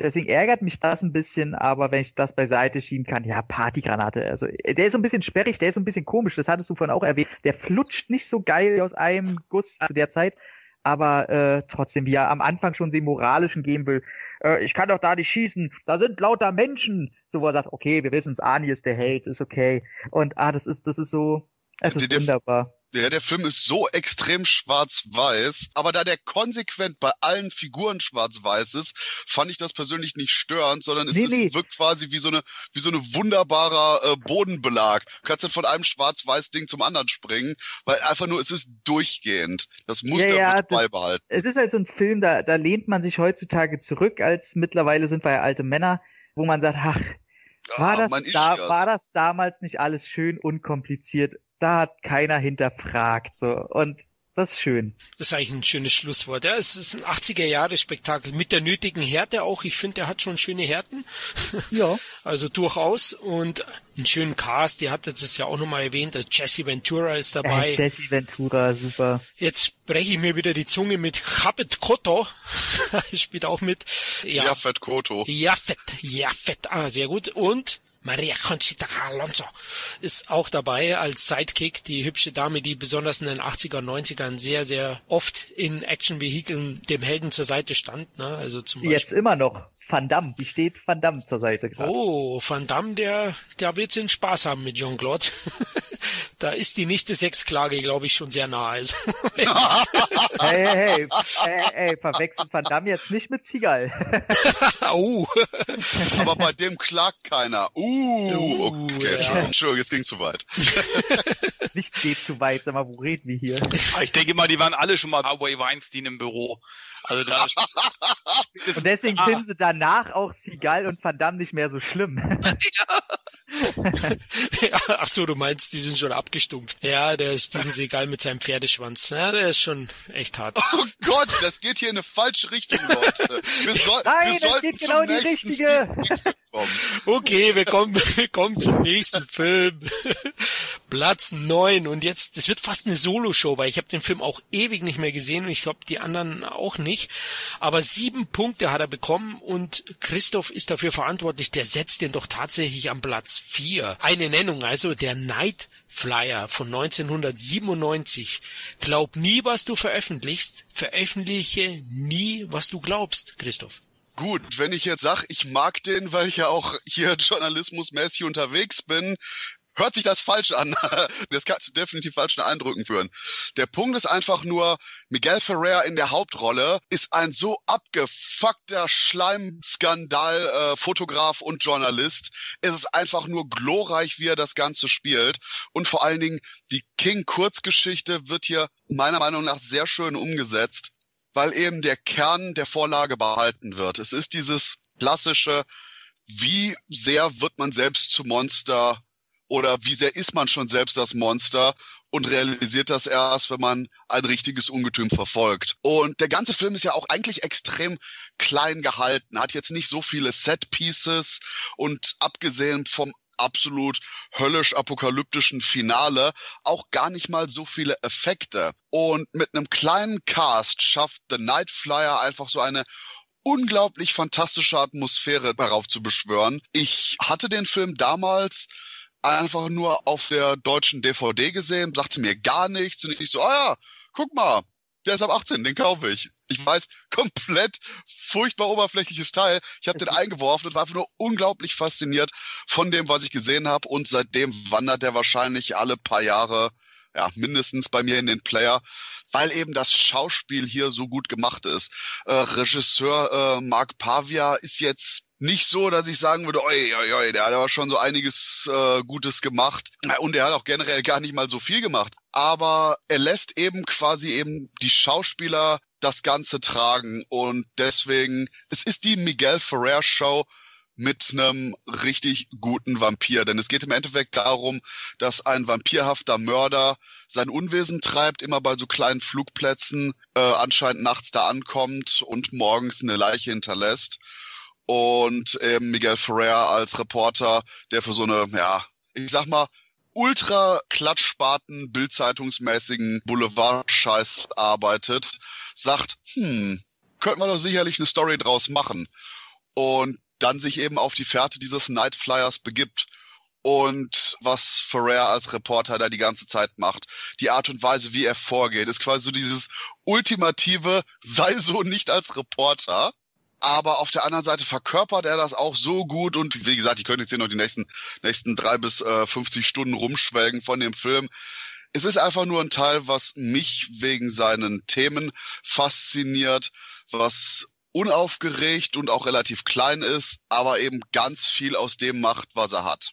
Und deswegen kann ich nur empfehlen, wer The Night Flyer nicht gesehen hat, unbedingt anschauen, denn das ist einer von diesen King-Streifen, der nicht oft erwähnt wird, der aber definitiv in Erinnerung bleiben wird. Ja, der basiert ja auf, auf der Kurzgeschichte aus der Kurzgeschichtensammlung Albträume in Nightflyer. Ja, ich habe ihn ewig nicht mehr gesehen. Wie ist es bei euch, Kevin, äh, Tom? Gar nicht. Ich habe ihn auch nie gesehen, aber muss dazu sagen, der war immer einer dieser dieser Videotheken-Cover, die ich mir sehr oft angeguckt habe, weil das so eine, das hat so eine Brutalität verströmt. Du hast mhm. dieses Monster auf dem Cover, was also in meinem, ich habe jetzt gar nicht nochmal nachgeguckt, aber ich habe das ganz gut in meinem Kopf noch, sehr gut designt ist. Und dreht man das so um und man sieht nur diese drei Screenshots auf der Kassette, man sieht nur diese verregneten Bilder mit einem scheinbar Vampir. Das musste ich erstmal in dem Cover lesen, weil der sieht nicht typisch wie ein Vampir aus, wie man ihn klischeehaft kennt. Das ähm, Lustige ist, äh, ich, ich werde jetzt einmal kurz eben noch sagen, da, da das Monster ja, wie du schon sagst, wortwörtlich auf dem Cover ist, denn der Vampir sieht wortwörtlich aus wie ein Fledermausmann. Sau cool. Genau, genau. Also ich fand es auch ziemlich cool und allein die Verbindung, das wirkte auf mich damals schon kurios. Okay, man sieht Flughäfen, aber schon auf den Bildern sah man, dass das eher kleine Flughäfen waren. Okay, da ist ein Vampir, der ziemlich cool aussieht und irgendwie scheint sich das Ganze auf Flughäfen abzuspielen. Also das wirkte alles so komisch und dadurch interessant. Und dann prangte natürlich noch das ab 18 drauf. Habe ihn leider bis heute nicht gesehen, aber ist einer dieser Filme, wo ich mir immer sage, ach man, kann der nicht mal langsam irgendwo auf dem Stream oder mir auf DVD billig in die Hände fallen? Ich habe da richtig Bock drauf. Aber ist halt bisher nicht aufgetaucht. Ja, der Vampir ja. reiste mit einer Cessna. Ja, okay. Genau, deswegen diese Kleinflughäfen. Ich habe mir ein paar Wörter dazu aufgeschrieben, aber es ist schon lange her, aber so wie ich eine Erinnerung hatte, es ist, glaube ich, hatte einen sehr, sehr guten Schlusspunkt wunderbar zynisch und die Masken sind gut. Tom, du hast es ja gesagt, auch auf dem Cover, also das war auch eine Stärke. Mir war er damals im Mittelteil ein bisschen zu lame, also ein bisschen zu langsam vielleicht erzählt. Ferrer ist auch gut, aber die restlichen Darsteller sind dann maximal Durchschnitt. Aber ich krieg jetzt auch richtig Lust, den nochmal aufzufrischen. Er ist mir leider jetzt nicht untergekommen die letzten Tage. Ich muss mal schauen, ist die DVD noch lieferbar, Christoph? Ja, die DVD ist zu Kleinteil noch lieferbar. Es gab so eine Neuauflage, wo man diese äh, furchtbar vergleichbaren großen FSK-Freigaben, meine ich, drauf gemacht hat. Wobei, ich weiß jetzt gar nicht, äh, gab es eine Neuprüfung und der ist jetzt ab 16 oder schaue ich hier gerade eine gekürzte Fassung an? Da bin ich mir leider nicht sicher. Mhm. Aber ansonsten ist auf jeden Fall die normale Uncut-Fassung noch in Second-Hand-Läden und Co. für durchaus einen schmalen Euro zu haben. Sehr interessant auch nochmal diese Fledermaus. Der Film, es gibt ja einen anderen Film, der es nicht geschafft hat in unsere Top 10, Nachtschicht, da gibt's ja auch eine Fledermaus, ne? Und die sieht sogar ein bisschen der ähnlich vom Gesicht, oder? Ja, ähm, der Punkt ist, bei Nachtschicht haben die quasi eine 20-seitige Stephen King-Geschichte auf äh, groß aufgezogen, wo es eigentlich um ja, Monsterratten ging, aber da kurz irgendwie so eine Art größeres Fledermausartiges Tier erwähnt wird, irgendwie in zwei, drei Sätzen in der Kurzgeschichte, dachten die sich, oh yeah, da setzen wir jetzt auch unser Design für den Kinofilm an. Und dann nur eine kurze Sache zu Nachtschicht ist deswegen lustig, weil die Kurzgeschichte ist 20 Seiten und noch zu einer Zeit entstanden, wo King noch nicht so, ich sag mal, diese typischen Klischees, diese typischen King-Ismen hatte. Aber der Film ist entstanden früh 90er, wo äh, das Ganze eben schon absolut eingefahren war. Und um eben auf Laufzeit zu kommen, die Drehbuchautoren da ganz viele typische King-Elemente reingepackt haben. Wenn man Lust hat, kann man da sogar ein Trinkspiel draus machen, die ganzen typischen King-Klischees zu entdecken. Aber Achtung, äh, wenn man das ernsthaft durchzieht, fühlt man sich nachher definitiv auch wie eine Monsterfledermaus. ja, das hat er zumindest gemein vom Design, aber der ist natürlich eine ordentliche Medienschelte. Ja? Es geht praktisch um zwei Blutsauger, ne? diesen Sensationsreporter und den anderen. Vorhin habe ich es ganz vergessen bei Running Man. Ich hatte mir auch noch aufgeschrieben, dass die, dass die Hörer auch mal so ein Bewusstsein bekommen, wie er bei IMDb bewertet ist, weil das ist doch eine Plattform, wo sehr, sehr viele Leute abstimmen. Ist natürlich eine Publikumsplattform, aber ich finde es oftmals doch treffend oder die Tendenz sieht man zumindest. Und bei Nightflyer, der hat 6,0 von 10 bekommen. Also ist ordentlich. Also ich habe da, wir haben da ein paar King-Produktionen dann drin bei den Flops, da äh, fällt auch mal die vier oder weniger. Und äh, Running Man, weil ich es ja vergessen hatte, der ist bei 6,6 bei IMDb. Ja, Nightflyer werde ich auf jeden Fall nochmal auffrischen, weil ich jetzt richtig Lust bekommen habe auf den, muss ich sagen. Christoph, ist schon gut, dass du den da mal reinbringst, weil der fällt ja sehr selten sonst. Freut mich, dass ich ihn jetzt genug gehypt habe. Sehr gut, ja, dann kommen wir am besten zum nächsten Film, zur Nummer 8. Elf Punkte, zwei Nennungen hat er bekommen. Carrie des Satans jüngste Tochter. IMDb gibt 7,4 von 10. Es war die erste Stephen King Verfilmung 1976 und ja, Tom, du bist mit hauptverantwortlich, dass der Film doch in den Top 10 gelandet ist, denn bei dir ist er mhm. auf dem spektakulären dritten Platz. Ja, tatsächlich. Also natürlich, weil jetzt Carrie auch gerade bei mir Thema ist. Also wie gesagt, ich habe ja jetzt angefangen, die Bücher zu lesen, habe Carrie jetzt vor einer Woche als Buch durchgeackert. Ich glaube, in drei, vier Tagen hatte ich das Ding durch. Es liest sich sehr, sehr gut. Ähm, ist auch ein toller Roman, kann ich sehr weiterempfehlen. Und habe jetzt auch gerade die ganzen Verfilmungen gesehen. Bevor wir zum Carry von 76 kommen, um den es ja hier geht, sei bloß kurz erwähnt, dass es noch äh, von dem Original Carry einen zweiten Teil gibt, der im Heimkino rauskam. Nicht der Bodensatz, aber man kann sich schon auf äh, 90er Jahre Teenie TV-Unterhaltung einstellen mit ein paar äh, krassen Splatter-Effekten, ähm, die ich nicht vorwegnehmen will, aber es kommen Hoden und eine Harpune vor. Das Niveau und, sinkt schon wieder. ja, natürlich. Und ähm, dann gibt's halt noch eine TV-Fassung. Das ist ein Remake, quasi sollte eine Serie werden von 2002, ist in Deutschland komplett nicht äh, auf einem Datenträger erschienen. Wer im Internet mal rumguckt, kann ihn aber relativ einfach sehen. Kann man sich aber schenken, ist ähm, außer eine Sache, die ich gleich beim Original ansprechen werde, muss man nicht sehen. Ist zu lang, ist zu langweilig. Und, oh äh, no, das ist das, wo ich jetzt definitiv reingerätsch und ja. sage hier, die als Backdoor-Pilot geplante Neuverfilmung ist auf jeden Fall interessant, weil die eben Sachen variiert und sich teilweise sogar ein bisschen mehr an die Vorlage hält. Welche meinst du jetzt? Ähm, die TV-Verfilmung, von der du sagst, dass man die nicht sehen soll.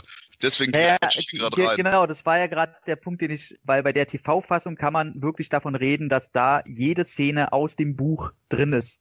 Wie zum Beispiel auch dieses Ende, was mich halt ärgert beim Original, aber da komme ich halt nachher zu. Und dann gibt's natürlich noch die 2013er Version mit äh, Chloe Moretz, die im Kino kam. Ne? Die ärgert mich einfach nur, weil das ein Remake von dem Film ist und nicht eine Neuverfilmung von dem Buch. Somit braucht das kein Mensch. Aber das ist das Problem, dass die eigentliche, äh, das eigentliche Remake komplett anderen Ansatz hätte haben sollen. Dann war damals aber mal wieder irgendwelche Amoklauf, bla in Amerika und alle so, holy shit, wir müssen den Film verlegen. Und irgendwelche Produzenten meinten, hey, dieses Remake ist ja gar nicht wie das Original. Wir sollten jetzt 45 Minuten nachdrehen. Und deswegen ist unglaublich viel Material rausgeflogen. Und auch der Autor eben, ähm, beziehungsweise der Autor der Adaption, Roberto Aguirre Sacasa, der auch eben ähm, die äh, Comic-Adaption von The Stand gemacht hat, generell mhm. ein großartiger Autor ist, hat auch nachher gesagt, so, oh mein Gott, was haben die denn hier draus gemacht? Er wollte sich eben an die Struktur des Buches anlehnen, das durch Nachrichtenclips, mhm. irgendwelche Berichte und ähnliches die Geschichte serviert. Und eben im Endeffekt ist leider beim Remake durch die ganzen Nachdrehs mehr oder weniger eine Kopie des De Palma Films draus geworden. Und ich bin immer noch so sauer, dass nicht wenigstens auf DVD oder Blu-ray einfach nur der verdammte Director's Cut erschienen ist. Ganz im Ernst, Leute, den würde ich kaufen. Die Kinofassung ja. nicht.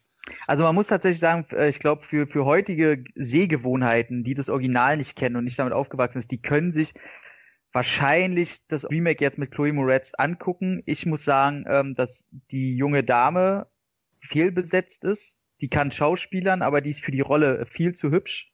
Und mhm. äh, man, man nimmt ja einfach nicht ab, dass das ein Mädchen ist, was gemobbt wird. Weil so, so traurig es klingt, jemand, der so aussieht, der, der kann man nicht einfach ein paar fettige Haare ranklatschen und schon wird sie ein Mobbingopfer.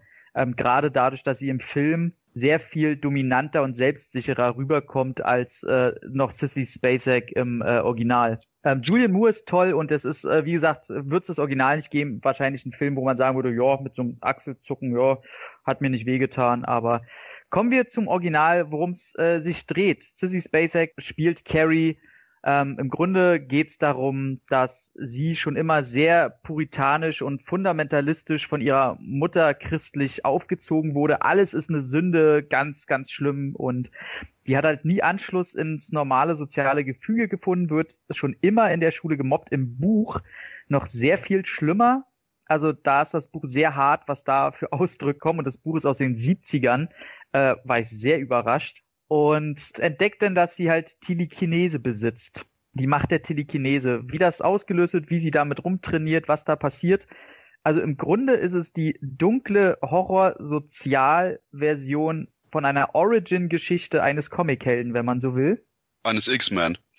Na, oder Spider-Man. Also ist ja im Grunde ist es ja immer derselbe Käse. Nur sieht man das hier aus wow. dem okay, Ja, komm, hör mir auf.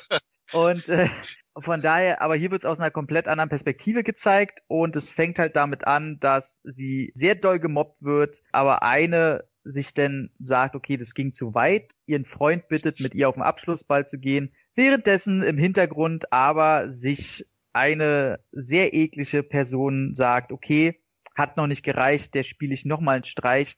Nun ja, aber Carrie ist mittlerweile mit ihren Fähigkeiten recht erfolgreich und sagt sich, okay, jetzt reicht's, euch reiße ich jetzt alle den Arsch auf. Und äh, genau, das ist dann quasi, das Bild kennt denn auch jeder, die blutüberströmte Kelly auf dem Abschlussball bei der Prom Night. Das ist das Bild, was durch die Medien und durch die Köpfe am meisten geht. Und ich muss einfach sagen, dieser Film ähm, hat mich dadurch berührt, dass der weniger Horror ist, als eben viel mehr menschliches Sozialdrama mit Horror anleihen. Und Sissy Spacek, auch wenn sie auf dem ersten Blick auch noch bisschen zu, ne, nicht hübsch, aber im Buch ist es halt ein dickes, kleines, pickliges Mädchen mit kurzen Haaren und Brille. Nee, wobei Brille hat sie, glaube ich, nicht, aber schon, sie wird schon als sehr, sehr unansehnlich beschrieben. Und das ist natürlich dann eine komplett andere Schiene, kann aber verstehen, warum sie da einen Mittelweg gehen mussten. Und die spielt das aber so wunderbar. Also unbedingt vor allem im Original angucken. Die deutsche Synchro ist also ein Kotzgrund sondergleichen. Und wie sie dieses, diesen Spagat schafft von, sie ist total untergebuttert und lässt sich von allen sagen und lässt sich hin und her schubsen und ist zum Schluss diese Fröhlichkeit, dass jemand mit ihr auf den Abschlussball geht. Man ist so glücklich, dass sie sich halt so toll fühlt. Und dann kommt natürlich der böse, böse Schluss. Alle Facetten spielt diese Frau wunderbar. Die Nebencharaktere sind manchmal so ein bisschen, naja, ne? Cartoonesk richtige, genau das richtige Wort, besonders wenn es um äh, John Travolta geht, der tatsächlich in der TV-Fassung, finde ich, sehr gut gecastet war und gespielt, aber trotzdem äh, die Mutter, die wird mir mal so ein bisschen zu sehr gehypt, die die Margaret White spielt, die hat auch eine Oscar-Nominierung bekommen, finde ich äh, jetzt, ja, die ist gut, aber nicht jetzt so, da war Julian Moore zum Beispiel im Remake ein bisschen besser, aber trotzdem, also da funktioniert alles, obwohl er ruhig erzählt ist, wahrscheinlich für heutige äh, Sehgewohnheiten ein bisschen zu ruhig. Äh, der hat einen Soundtrack, der total untypisch ist. Da sieht man wieder, dass die 70er viel mehr rumexperimentiert haben und Brian De Palma einfach einen Sinn für Stil hat. Und ich habe komplett nichts zu meckern an diesem Film, außer dass er das Ende der Buchvorlage nicht drin hat, wo nämlich Carrie die ganze Stadt oder die Hälfte der Stadt abfackelt und alles in den Jordan schickt und quasi die Hölle auf Erden in diesem Ort heraufbeschwört. In der Verfilmung ist es leider wahrscheinlich budgetbedingt auch. Der Film hatte nur 1,8 Millionen Budget, mussten sie das weglassen und da geht nur die Turnhalle der Schule drauf. Aber trotzdem ein absolut stilvoller und stilsicherer, guter, guter Film. Der hat richtig Gehalt und der ist qualitativ ganz oben anzuordnen. Ja, schön zusammengefasst, glaube ich. Also inhaltlich und auch deine Meinung. Die anderen beiden, wie findet ihr den? Ja, also äh, Carrie habe ich schon seit Ewigkeit nicht mehr gesehen. Kann ich nicht zusagen. Das habe ich als Kind mal irgendwann gesehen und habe ich auch bis heute nicht nachgeholt. Bei dir, Christoph, bleiben denn Eindruck ja. die Blutfontänen? Ja, der, der Punkt ist schlicht und ergreifend, dass ich bis jetzt mit keiner der Carrie-Filme so hundertprozentig zufrieden bin. Mhm. Und deswegen sagt, die sind alle durchaus interessant. Selbst das Remake in Anführungszeichen, weil das so ein Paradebeispiel für ein ja, unnützes Remake ist, was gleichzeitig in der Post-Production extrem verwurstet wurde. Vielleicht sollte man noch kurz sagen, hier dieses 90er Jahre äh, Fortsetzungsding, was erschienen ist im Zuge der damaligen Slasher-Post-Scream-Ära war auch irgendwie ganz lustig, besonders wenn man da quasi versucht hat, das Ganze hip zu machen. Und gerade irgendwie so eine hippe Inszenierung bei Carrie dachte ich, hm, sehr eigenwillig. Aber im Endeffekt, Carrie ist ein interessantes Thema, von dem ich immer noch gerne quasi eine Art richtig gute Verfilmung hätte. Ohne dass jetzt natürlich Brian De Palmas Film schlecht ist, aber der ist durchaus auch so ein Produkt seiner Zeit. Hat sehr interessante Kameraspielereien, aber das ist ist eh immer bei De Palma, der kann die Finger von der Linse nicht lassen. Mein persönliches Erlebnis damit war nur, dass meine Cousine damals, ich glaube, keine Ahnung, 16, das Remake sah und sagte, oh, war ja ganz gut. Und ich so, hier, hier ist das Original, kam wieder, oh, das Original war ja besser. Und ich so, du bist meine Cousine. Fantastisch. Aber äh, da, das war nur noch meine kleine Anekdote zu dem Teil. Ja, viel mehr brauche ich auch nicht hinzuzufügen. Ich habe ihn ja auch gehabt in meinen Top 10. Bei mir war er an Numero 10, genau. Also Tom, du hast es schon erwähnt, Carrie ist ein, eigentlich in so ein Familiendrama im klassischen Sinn. Der eskaliert ja erst zum, zum Ende, zum Finale, zu der berühmten Szene oder Postershot, wo Sissy Spacek dann Blut überströmt da ist. Ja, hat religiöse Ansätze. Der surreale Touch von De Palma ist erstklassig, also diese Splitscreen-Technik, die er damals schon verwendet hat, äh, mhm. 76, die war ja damals schon durchaus neu. Und es ist letztlich auch ein De Palma-Film, also der holt da schon noch auch einiges raus, finde ich technisch aus der Sicht. Ja, und den kann man sich auf jeden Fall anschauen. Ist aber eben mehr ein Drama. Da gebe ich dir auch recht. Da war ich auch nur mal ja, überrascht. Hm? Also ich war auch überrascht, wie unblutig der ist. Ich hatte den als sehr junger Mensch schon mal irgendwann gesehen und hatte so in Erinnerung, dass bei der Prom Night, wo sie dann quasi ausrastet, also da sterben ja sehr viele Menschen und in meinem Kopf war das so, okay, die, die splattert da ja alles weg. Und im Nachhinein, da gibt's eine kurze Szene, wo du halt kurz siehst, wie jemand Blut spuckt. Und das war's. Also der ist auch nicht mal blutig, ähm, was ich De Palma eigentlich, also in dem Fall im Stile des Films sehr zugute halte. Und äh, als letzte kleiner Wink noch äh, auf den äh, Heimkinoauswertungen, auch schon auf der DVD ähm, sowie auf der Blu-ray. Und es gibt auch äh, sehr schöne Mediabooks dazu, muss ich sagen. Die finde ich vom Stil her sehr toll. Ähm, sind sehr schöne Extras drauf. Nicht massig, aber da sind immer so dreimal 40 Minuten äh, und da kommen auch nochmal die ganzen Schauspieler heutzutage zu Wort und äh, sehr, sehr äh, anschaulich, das Ganze. Auf jeden Fall. Und er war auch sehr, sehr wichtig für die Stephen King Leinwandproduktion, ja, denn er klar. hat eigentlich den Startschuss gegeben damals durch den großen Erfolg mit 33,8 Millionen Dollar US-Einspiel zu der damaligen Zeit hat er halt Wahnsinn. wirklich da was ausgelöst. Gut, dann kommen wir eigentlich zum nächsten Film. Platz 7 Na, ist irgendwie ähnlich, sehe ich. Der ist auch gar nicht so plakativ brutal oder ein klassischer Horrorfilm, sondern auch mehr ein Thriller. Es geht um Misery, der am Platz 7 von uns gewählt wurde mit 12 Punkten, drei Nennungen dabei sogar. Und ähm, bei Tom war er an Nummer vier. Magst du kurz anfangen? Autor Paul Sheldon, James Caan gespielt, der hatte jahrelang Liebesromane über die Figur Misery Chastain geschrieben. Dann hat er die Nase voll und ein Edelfan, gespielt von Katie Bates, empführt ihn schlichtweg und ja, äh, möchte ihm ein bisschen auf die Sprünge helfen, so mit, ja, mit ein paar Foltereinlagen. Boah, Misery das Ding ist ein Brett gewesen. Also der, der hat mich unvorbereitet getroffen. Das ist auch schon sehr lange her, dass ich den gesehen habe und habe den eigentlich nur geguckt, da ich, dass ich damals gesehen hatte, dass Kathy Bates anscheinend die Antagonistin ist. Und ich halte von der Frau halt sehr viel, wenn die negative Rollen spielt. Die ist auch so gut, aber die ist halt einer der wenigen, die richtig vom Leder zieht und der egal ist, wie sie dabei wirkt. Und das sieht man auch. Und dann, als den geguckt und ich glaube, der hatte mich nach 20 Minuten, der hat diese, diese fast schon ruhige 80er Jahre Atmosphäre noch, auch wenn er von 90 schon ist. Und dieser Horror in der Ruhe des Films, auch wenn da schon explizit hier, ich sage nur Füße, hier und da was passiert. Oh, das ist so ein dunkler Thriller, der, ich sag mal, wenn da mehr passieren würde, mit ein bisschen mehr Aktion da weniger Ruhe drin wäre, dann wäre, würde der schon in so eine eklige Richtung gehen wie sieben oder so ähnlich, der so, so grundmelancholisch fies eklig ist.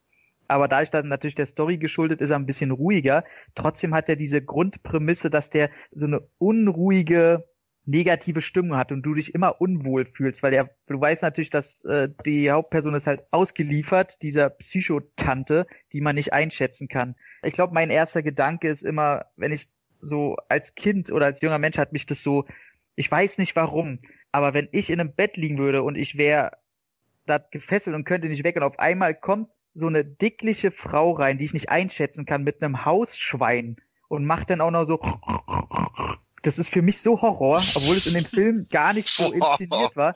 Ey, ich, ich würde sterben. Nichts gegen Schweine. Schweine sind wahnsinnig toll, aber oh Gott, nee. Die schmecken auch sehr gut. Die schmecken auch sehr gut, kann man nicht sagen. Besonders gerade die, die kleinen süßen Ferkel. Aber äh, nee, Wahnsinn. Also unterschwellig spielt in dem Film ganz viel äh, so eine Unruhe mit, die ich wahnsinnig toll finde und zu Recht äh, auch honoriert wurde. Ja, Misery ist schon Brett 1990. Äh, Christoph, bei IMBD geben die Fans 7,8. Also der hat schon einen hohen Stellenwert. Ne? Und Katie Bates ist eigentlich der entscheidende Faktor gemeinsam mit Khan und der klaustrophobischen Atmosphäre. Es ist ja eigentlich ein Kammerspiel. Ja. Ist auch immer noch der ultimative Date-Movie. Hey Baby, lass uns Misery schauen. Wenn das jemals passiert, kann ich nicht mehr fliehen, also falls du das tun willst, have fun. Ähm, aber das ist auch die Sache, wo ich das Ganze interessanter finde, eigentlich sogar als das Buch, da eben der Film gerade bei dem, was sie macht, ein bisschen harmloser ist, aber dadurch das Ganze schmerzhafter wirkt. Ich will es jetzt nicht weiter beschreiben für die Leute, die noch nicht das Buch gelesen haben, aber das ist was, wo ich persönlich sagen würde, dass auch bestimmte King-Adaptionen mindestens, also vorsichtig formuliert, mindestens genauso gut sein können wie eben das Buch. Und ich denke, das ist so mein generelles Fazit schon zu dem Film. Da alles andere ist klar. Hier Kahn ist super, ähm, sie ist super, Film ist super. Von daher im Endeffekt gibt's dazu gar nicht mehr so viel zu sagen. Obwohl, hier, Reiner hat ja anscheinend äh, drei äh, Horrorfilme nach Stephen King gemacht, beziehungsweise drei, drei äh, King-Adaptionen. Stand By Me, Misery und North, oder? North war ein Horrorfilm? Ich glaube, war North ein Horrorfilm gewesen? Also okay, war, war das, das, das, war, jetzt eigentlich, das war jetzt eigentlich ein Scherz, wo, ja, war ein Horrorfilm, aber nicht von King. Okay, danke. Geil, zerstört. Gut vorbereitet. ja. so, sorry, der Gag ging ins Nichts. Weitermachen, Leute. Es kennt halt keiner North. Den kennt keiner. Elijah Wood hat da mal nicht mitgespielt damals. Ja, Bruce Willis war in dem Film. Ja. Aber ich habe ihn auch nie gesehen. Aber interessant zu Rob Reiner noch, mit seiner Firma zusammen, Castle Rock, hat er ja acht King-Produktionen inszeniert oder produziert sozusagen. Also der ist gemeinsam mit Frank Darabont, das ist der Mann, der auf King-Verfilmungen gesetzt hat, auf jeden Fall. Und äh, Misery ist für mich persönlich nicht seine beste, da kommen wir noch dazu, weil eine weitere Regiearbeit von ihm befindet sich auch noch in unseren Top Ten. Aber Misery ist schon sehr, sehr gut und war in den 90ern auch ein großer Erfolg. War auch so, dass ja Katie Bates ja, ich denke, verdienten Oscar bekommen hat. Wie seht ihr das? Ja. Ja. Ja. Sehr gut, dass wir uns mal wieder so einig sind, aber ich hätte euch auch die Füße äh, weich geklopft. ja, es ist auch so eine so ikonische Szene, ne? Also wenn man einen Ausschnitt aus dem Film gesehen hat, dann genau den, ne? aber mal ganz ehrlich, ne? Ich meine, der Film ist genial, tolles Kammerspiel und so weiter. Das Spielen super, ne? Also ich mag den Film unheimlich gern, ne? Aber ganz ehrlich, hätte er den Roman doch so geschrieben, wie es gewollt hätte, dann wäre er abgehauen und hätte danach den anders veröffentlicht. Warum hat er sich das so schwer gemacht? Du bist doch selber Autor. Das, das, ist, das ist einfach die Autorenlehre so. Da, da, da kann keiner hinkommen und dir das nehmen. Ich hätte alles geschrieben, was sie wollte. Alles. Mit, äh, weißt du, mit, mit Sahnehäubchen oben drauf, weißt du? Da hätte ich mich mit, mit in den Rollstuhl gesetzt, ich in die nächste Stadt gefahren und alles wäre gut gewesen. Nein! Ne, er musste ja äh, immer wieder dagegen angehen. Mein Gott, sie will ihm ja nur helfen, verdammt. Ja, ja, hat er hat's ja auch gemacht. das war noch ein Mann mit Prinzipien halt einfach. ein bockiger alter Sack. nee, genau. Also Misery haben wir an der 7. Jetzt kommen wir zu Platz 6. Und jetzt kommen wir mal zu einer aktuellen King-Verfilmung. Ihr werdet ja sehen, am Ende befinden sich viele Verfilmungen von unseren Top 10 in den 70er, 80er, 90er Jahren. Jetzt haben wir eine von 2017. Und ja, wir werden euch kaum überraschen. Wahrscheinlich der Dark Tower ist es nicht, Christoph. Fuck. es ist es von Andy Muschetti. Ich hoffe, der hört sich an wie Bruschetti, esse ich auch gern. Aber ja, ähm, es ist auf jeden Fall dieser Argentinier, dem ich das gar nicht zugetraut habe, weil Mama ist jetzt nicht ein Lieblingsfilm von mir, den fand ich eher höchstens höchstens durchschnittlich und ähm, mit S hat er einen tollen Film abgeliefert. Christoph, ganz kurz, warum ist er denn nicht in deinen Top Ten eigentlich? Weil ich nicht mehr dran gedacht habe. ähm, aber auch generell das war ein guter Film. Und meine Ausrede ist jetzt zum einen, ich habe nicht mehr dran gedacht, und zum anderen lasse ich das vielleicht so ein bisschen köcheln, damit ich den, wenn ich beim zweiten Mal sehe, äh, entweder mit den Schultern zuck oder sag, ja, ja, doch, hätte ich in die Top Ten packen können, war der Fehler meines Lebens, aber damit muss ich jetzt existieren lernen. Und insgesamt, wie gesagt, es ist wahrscheinlich der beste Horrorfilm des Jahres. Ich denke drüber nach, aber wahrscheinlich muss ich das schon so sagen. Und der Punkt ist, es ist auch eine extrem simple Verfilmung. Viele interessante Elemente des Buchs werden gar nicht übernommen. Die Struktur wird unglaublich vereinfacht. Okay, das geht jetzt in die Richtung von, hey, ja, das wird alles so ein bisschen verdümmert für die normalen Zuschauer so. Aber das ist noch gar nicht mal der Punkt, auf den ich eigentlich hinaus will. Es ist halt eben eine angepasstere Verfilmung. Es ist durchaus eine einfacher servierte Verfilmung, aber die Elemente, die hier gut sind, die Erschreckermomente, die Darsteller und auch die generell von Stephen Kings 80er Jahre Phase extrem geklaute Inszenierung ist gut eingebunden. Und hier äh, Andy Muschetti, der bei Mama äh, schon gezeigt hat, dass er irgendwie gar keinen eigenen Stil hat und hier bei Esthers eigentlich auch zeigt, hat aber zumindest die Elemente, die er sich geborgt hat von verschiedenen Leuten, richtig gut zusammengemengt und das Glück gehabt, dass er eben eine wirklich inspirierte Darstellerriege hat. Und ja, von daher, gutes Teil, weiter geht's, whatever. Ich hatte es ja ziemlich weit oben. Ich glaube, Tom, du warst der absolute König. Du hattest es nämlich an Nummer zwei. Ja, tatsächlich, weil ähm, ich habe den ja zweimal gesehen, zum ersten alleine und war dann so begeistert, dass ich äh, meiner Dame gesagt habe, ey, wir müssen ihn unbedingt gucken.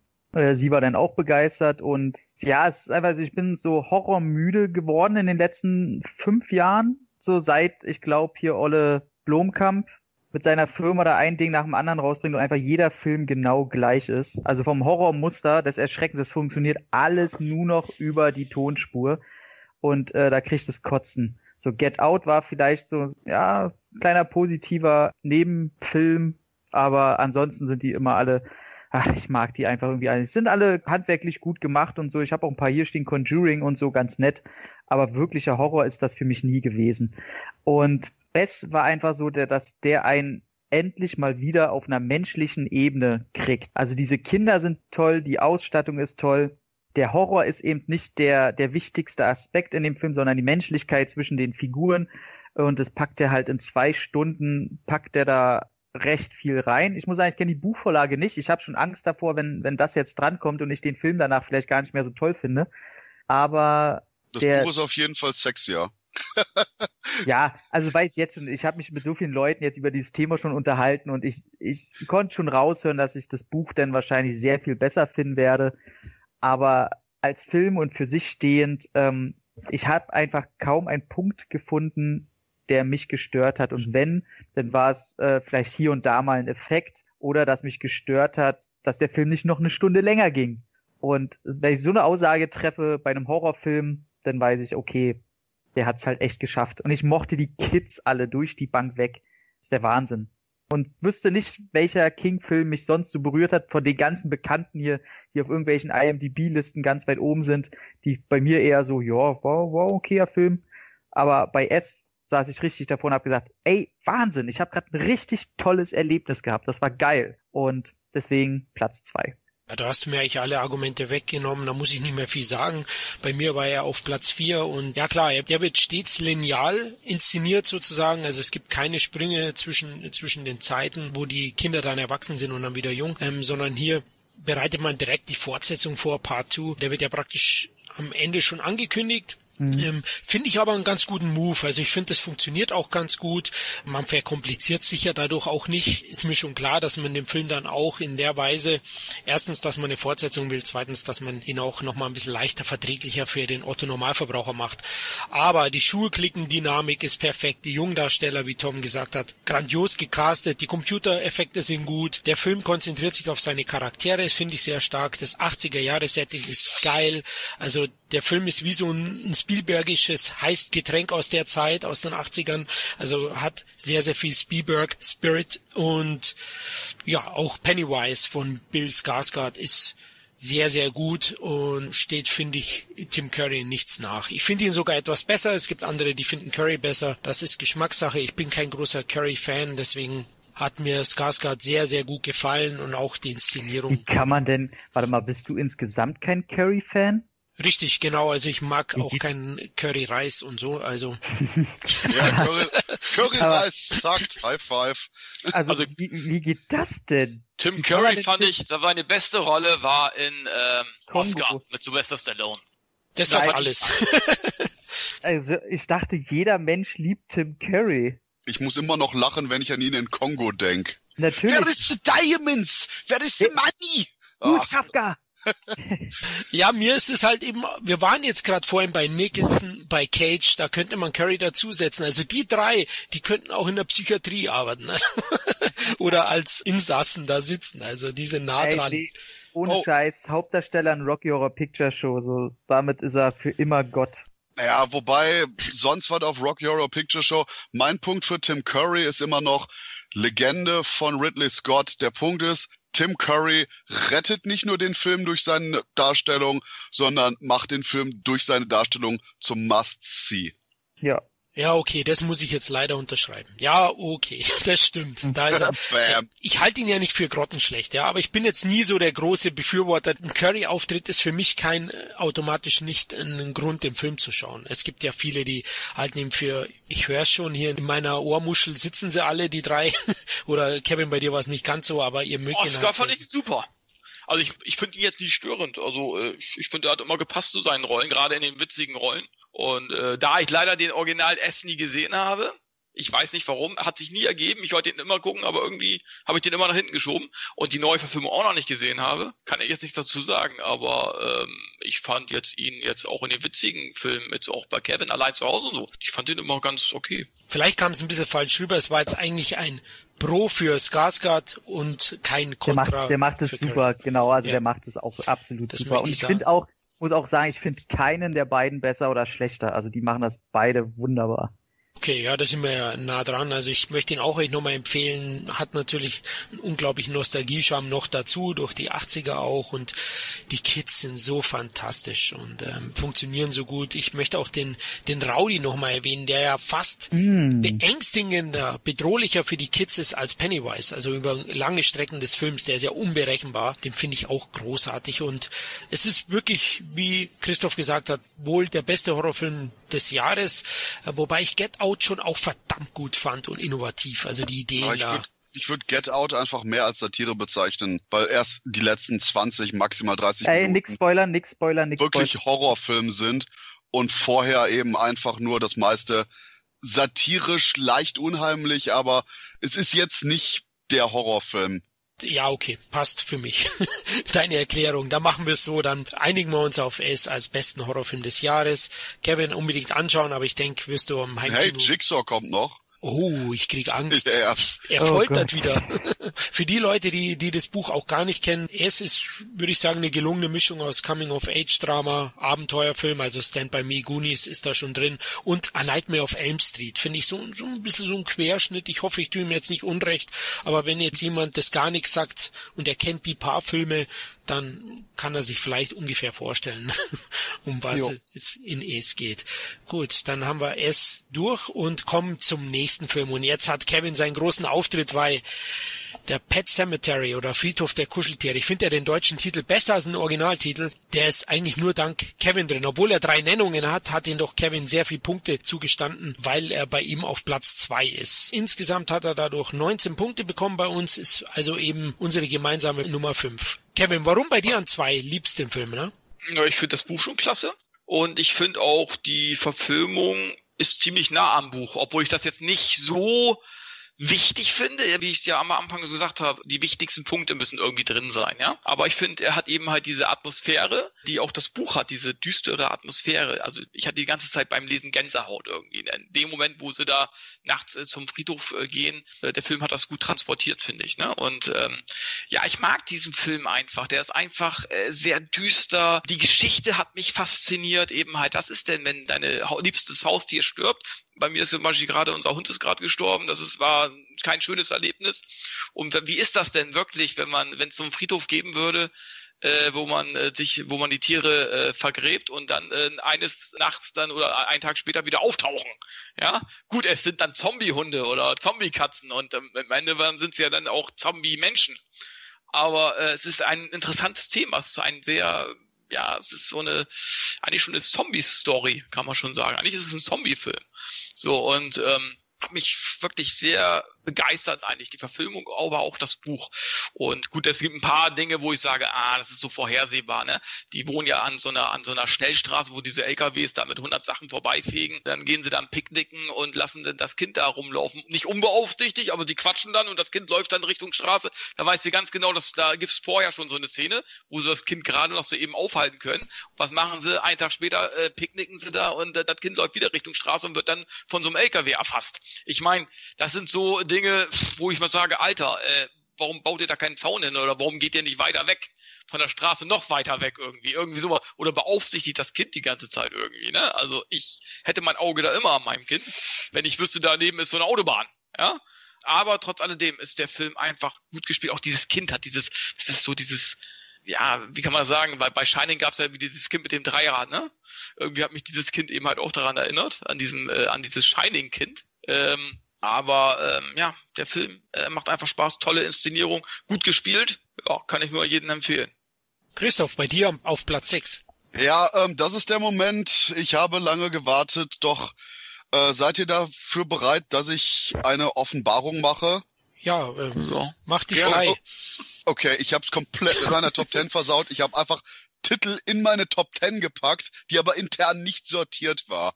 Von daher, ähm, ich dachte, ich sollte zehn Titel auswählen, die ich mag, aber nicht die Reihenfolge. Oh. Von daher habe ich wahrscheinlich jetzt die komplette Show zerstört. Nein, aber nee, das ist meine große Offenbarung. Ich habe hier komplett das System gecrashed und dachte, hm, naja, lassen wir das. Aber ähm, ja, äh, Friedhof der Kuscheltiere. Wir können ja jetzt leider die äh, Liste nicht eingraben und gucken, was dann rauskommt. Das wäre wahrscheinlich auch ziemlich gruselig. Ja, denke ich auch. und der Punkt ist schlicht und ergreifend großartig gespielt.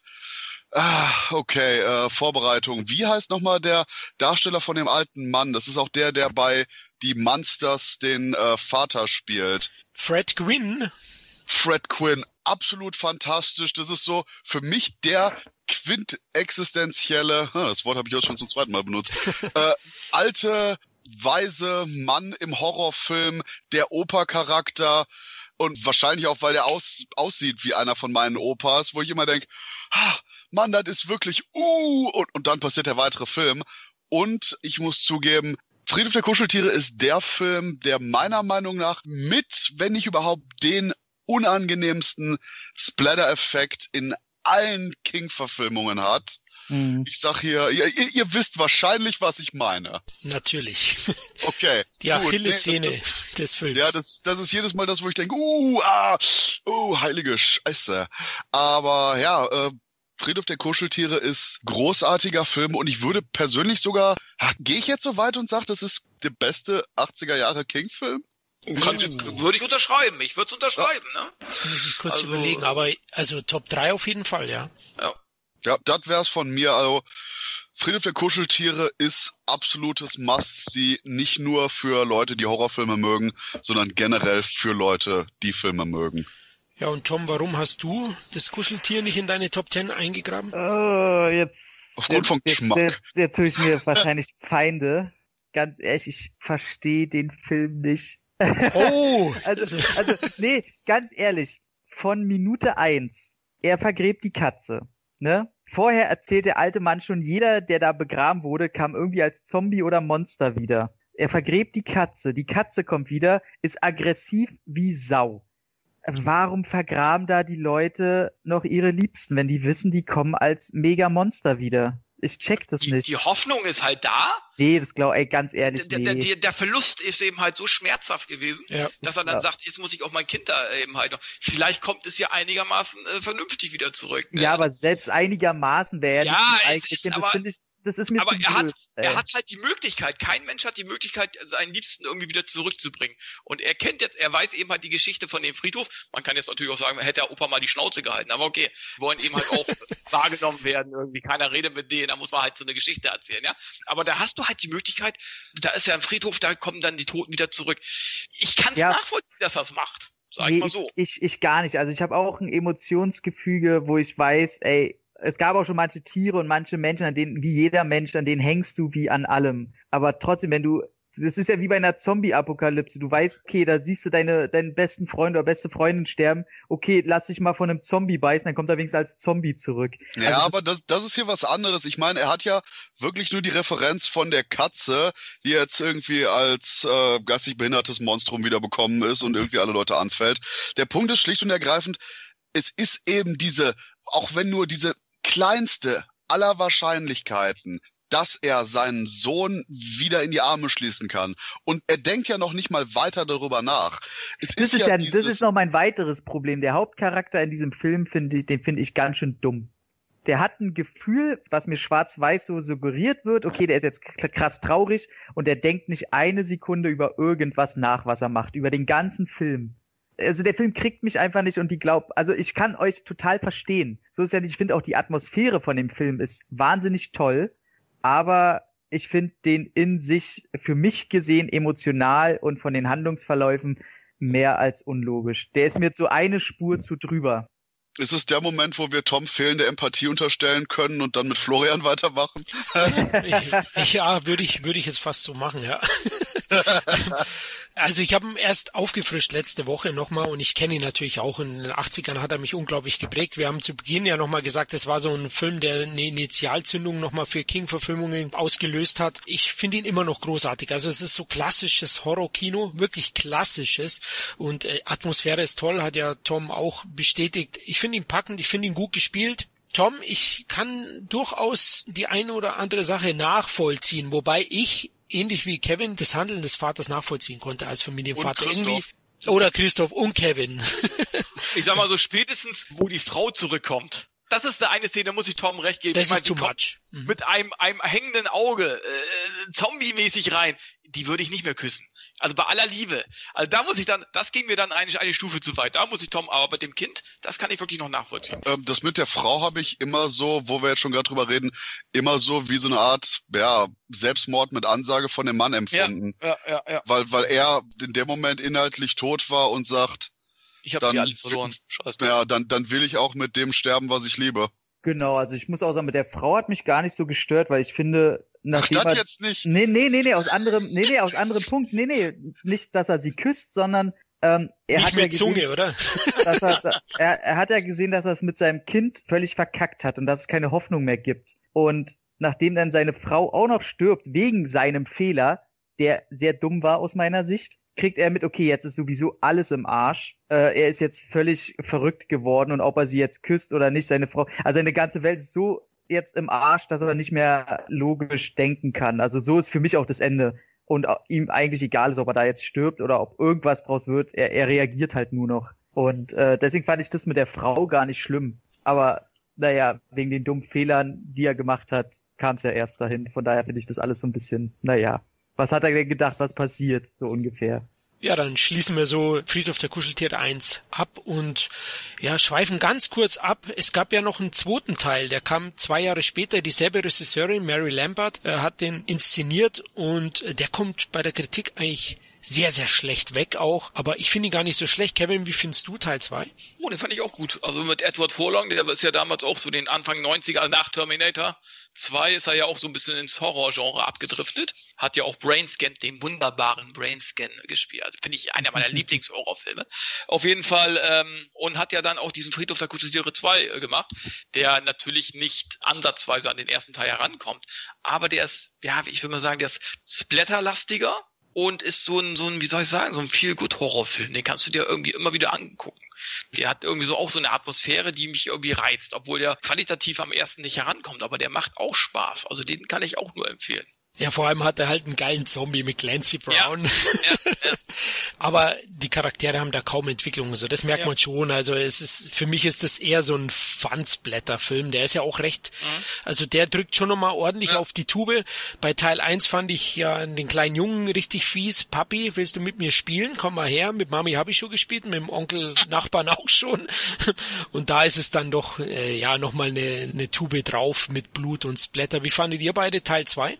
Ähm, Teil 2, ja, ich muss jetzt leider da reingrätschen und sagen, boah, ich, ich fand den, der Problem ist, der Film ist saudämlich, fand ich. Und ich kann mich nicht entscheiden, ob ich davon amüsiert sein soll oder selber wie gerade auferstanden mit den Augen rollen muss. Der Punkt ist, Clancy Brown ist großartig, aber für mich ist ein Paradebeispiel von Teil 2 die regelrecht spastische Küchentischszene mit Clancy Brown und den Kindern, wo irgendwie die mit dem Essen spielen, sich gegenseitig komische Blicke zuwerfen, Grunzlaute machen und wo ich einfach nur denke, Film, was willst du mir gerade sagen? Äh, mein Fazit wäre wahrscheinlich, dass äh, ja, Edward Furlong im Endeffekt eine größere Horrorshow ist als der Film selbst. Oh, Tom, bei dir noch? Ich habe ich hab den als ganz kleiner Junge das letzte Mal gesehen und ich habe nur noch ein Bild im Kopf und das ist eben Clancy Brown, wie er mit einem mit dem geilsten Grinsen der Welt jeweils in meinem Kopf irgendwie was ist der Kuchen? Ist er da Kuchen? Am ja, Tisch? irgend so ein Scheiß. Oder Pastete oder irgendwie sowas. Und äh, er grinst sich einen ab und grinst so gruselig, ich glaube Edward Forlong müsste das ja dann sein, an und lässt diese ganze Pastete oder was er da ist so aus seinem Mundwinkel raus mm. Und ich liebe, also das ist auch so ein Ding, das könnte ich mir als Gift einen ganzen Tag angucken. Aber, aber mehr weiß ich halt von dem Film auch nicht mehr. Ich weiß, ich fand ihn, glaube ich, ganz okay. Also amüsiert wie Kevin und ich. Also wir hatten einfach irgendwie unseren Spaß daran. Ich weiß auch genau. noch, war im Kino, den hatte ich im Kino gesehen, da war ich noch gar nicht 18. Ich habe mich schon wieder strafbar gemacht. Also nicht verraten. Kann man dann nicht dafür belangt werden, Flo? Ja, ich vermute schon nicht. Du bist schon ein kleiner Anarchist, ne? Ja, ja ich war na, schon richtig. Nachträglich wirst du ans Bett von Kathy Bates gefesselt. Oh, ja, mit Fußmassage kriege ich dann. ja. Du musst dann Zell gucken den ganzen Tag. Oh, oh, oh. Ja, da wird uns Übel. ja Christoph später noch erzählen, ist, was da auf mich wartet. Ja, also ich hatte da schon meinen Spaß damit. Also aus den Gründen, die Tom auch genannt hat. Also den kann man nicht wirklich ernst nehmen. Gut, Platz vier. Oh, jetzt sind wir doch schon weit vorangestritten. 24 Punkte hat die Green Mile abgeräumt. Bei vier Nennungen. Der war bei jedem von uns in den, in den Top 10. Das ist schön. Und bei Christoph, bei dir war er auf Platz drei, genau wie bei mir. Was schätzt bei, du so an dem Bei meiner absolut akkuraten Liste, ja. ja, wobei, genau. Ja, das, das wobei, ich, ich würde ihn wahrscheinlich auch dahin tun, weil das ist jedes Mal ein Film, wo ich einfach nur nachher entweder kurz davor oder kurz danach bin, wie so ein kleines Mädchen weinend okay, Ultrasexismus, go, äh, vor dem Fernseher zu sitzen. Äh, Green Mile ist der Film von King, der mich am meisten zu Tränen rührt. Und auch hier ähm, das Spiel von Michael Clark Duncan in dem Streifen. Einfach brillant. Dazu Tom Hanks. Wie gesagt, das ist etwas übernatürlicherer Gefängnishorror, etwas, ja, vielleicht auch nicht so gut wie äh, die Verurteilten, der vielleicht nachher noch auf dieser Liste auftaucht. Wir wissen es nicht.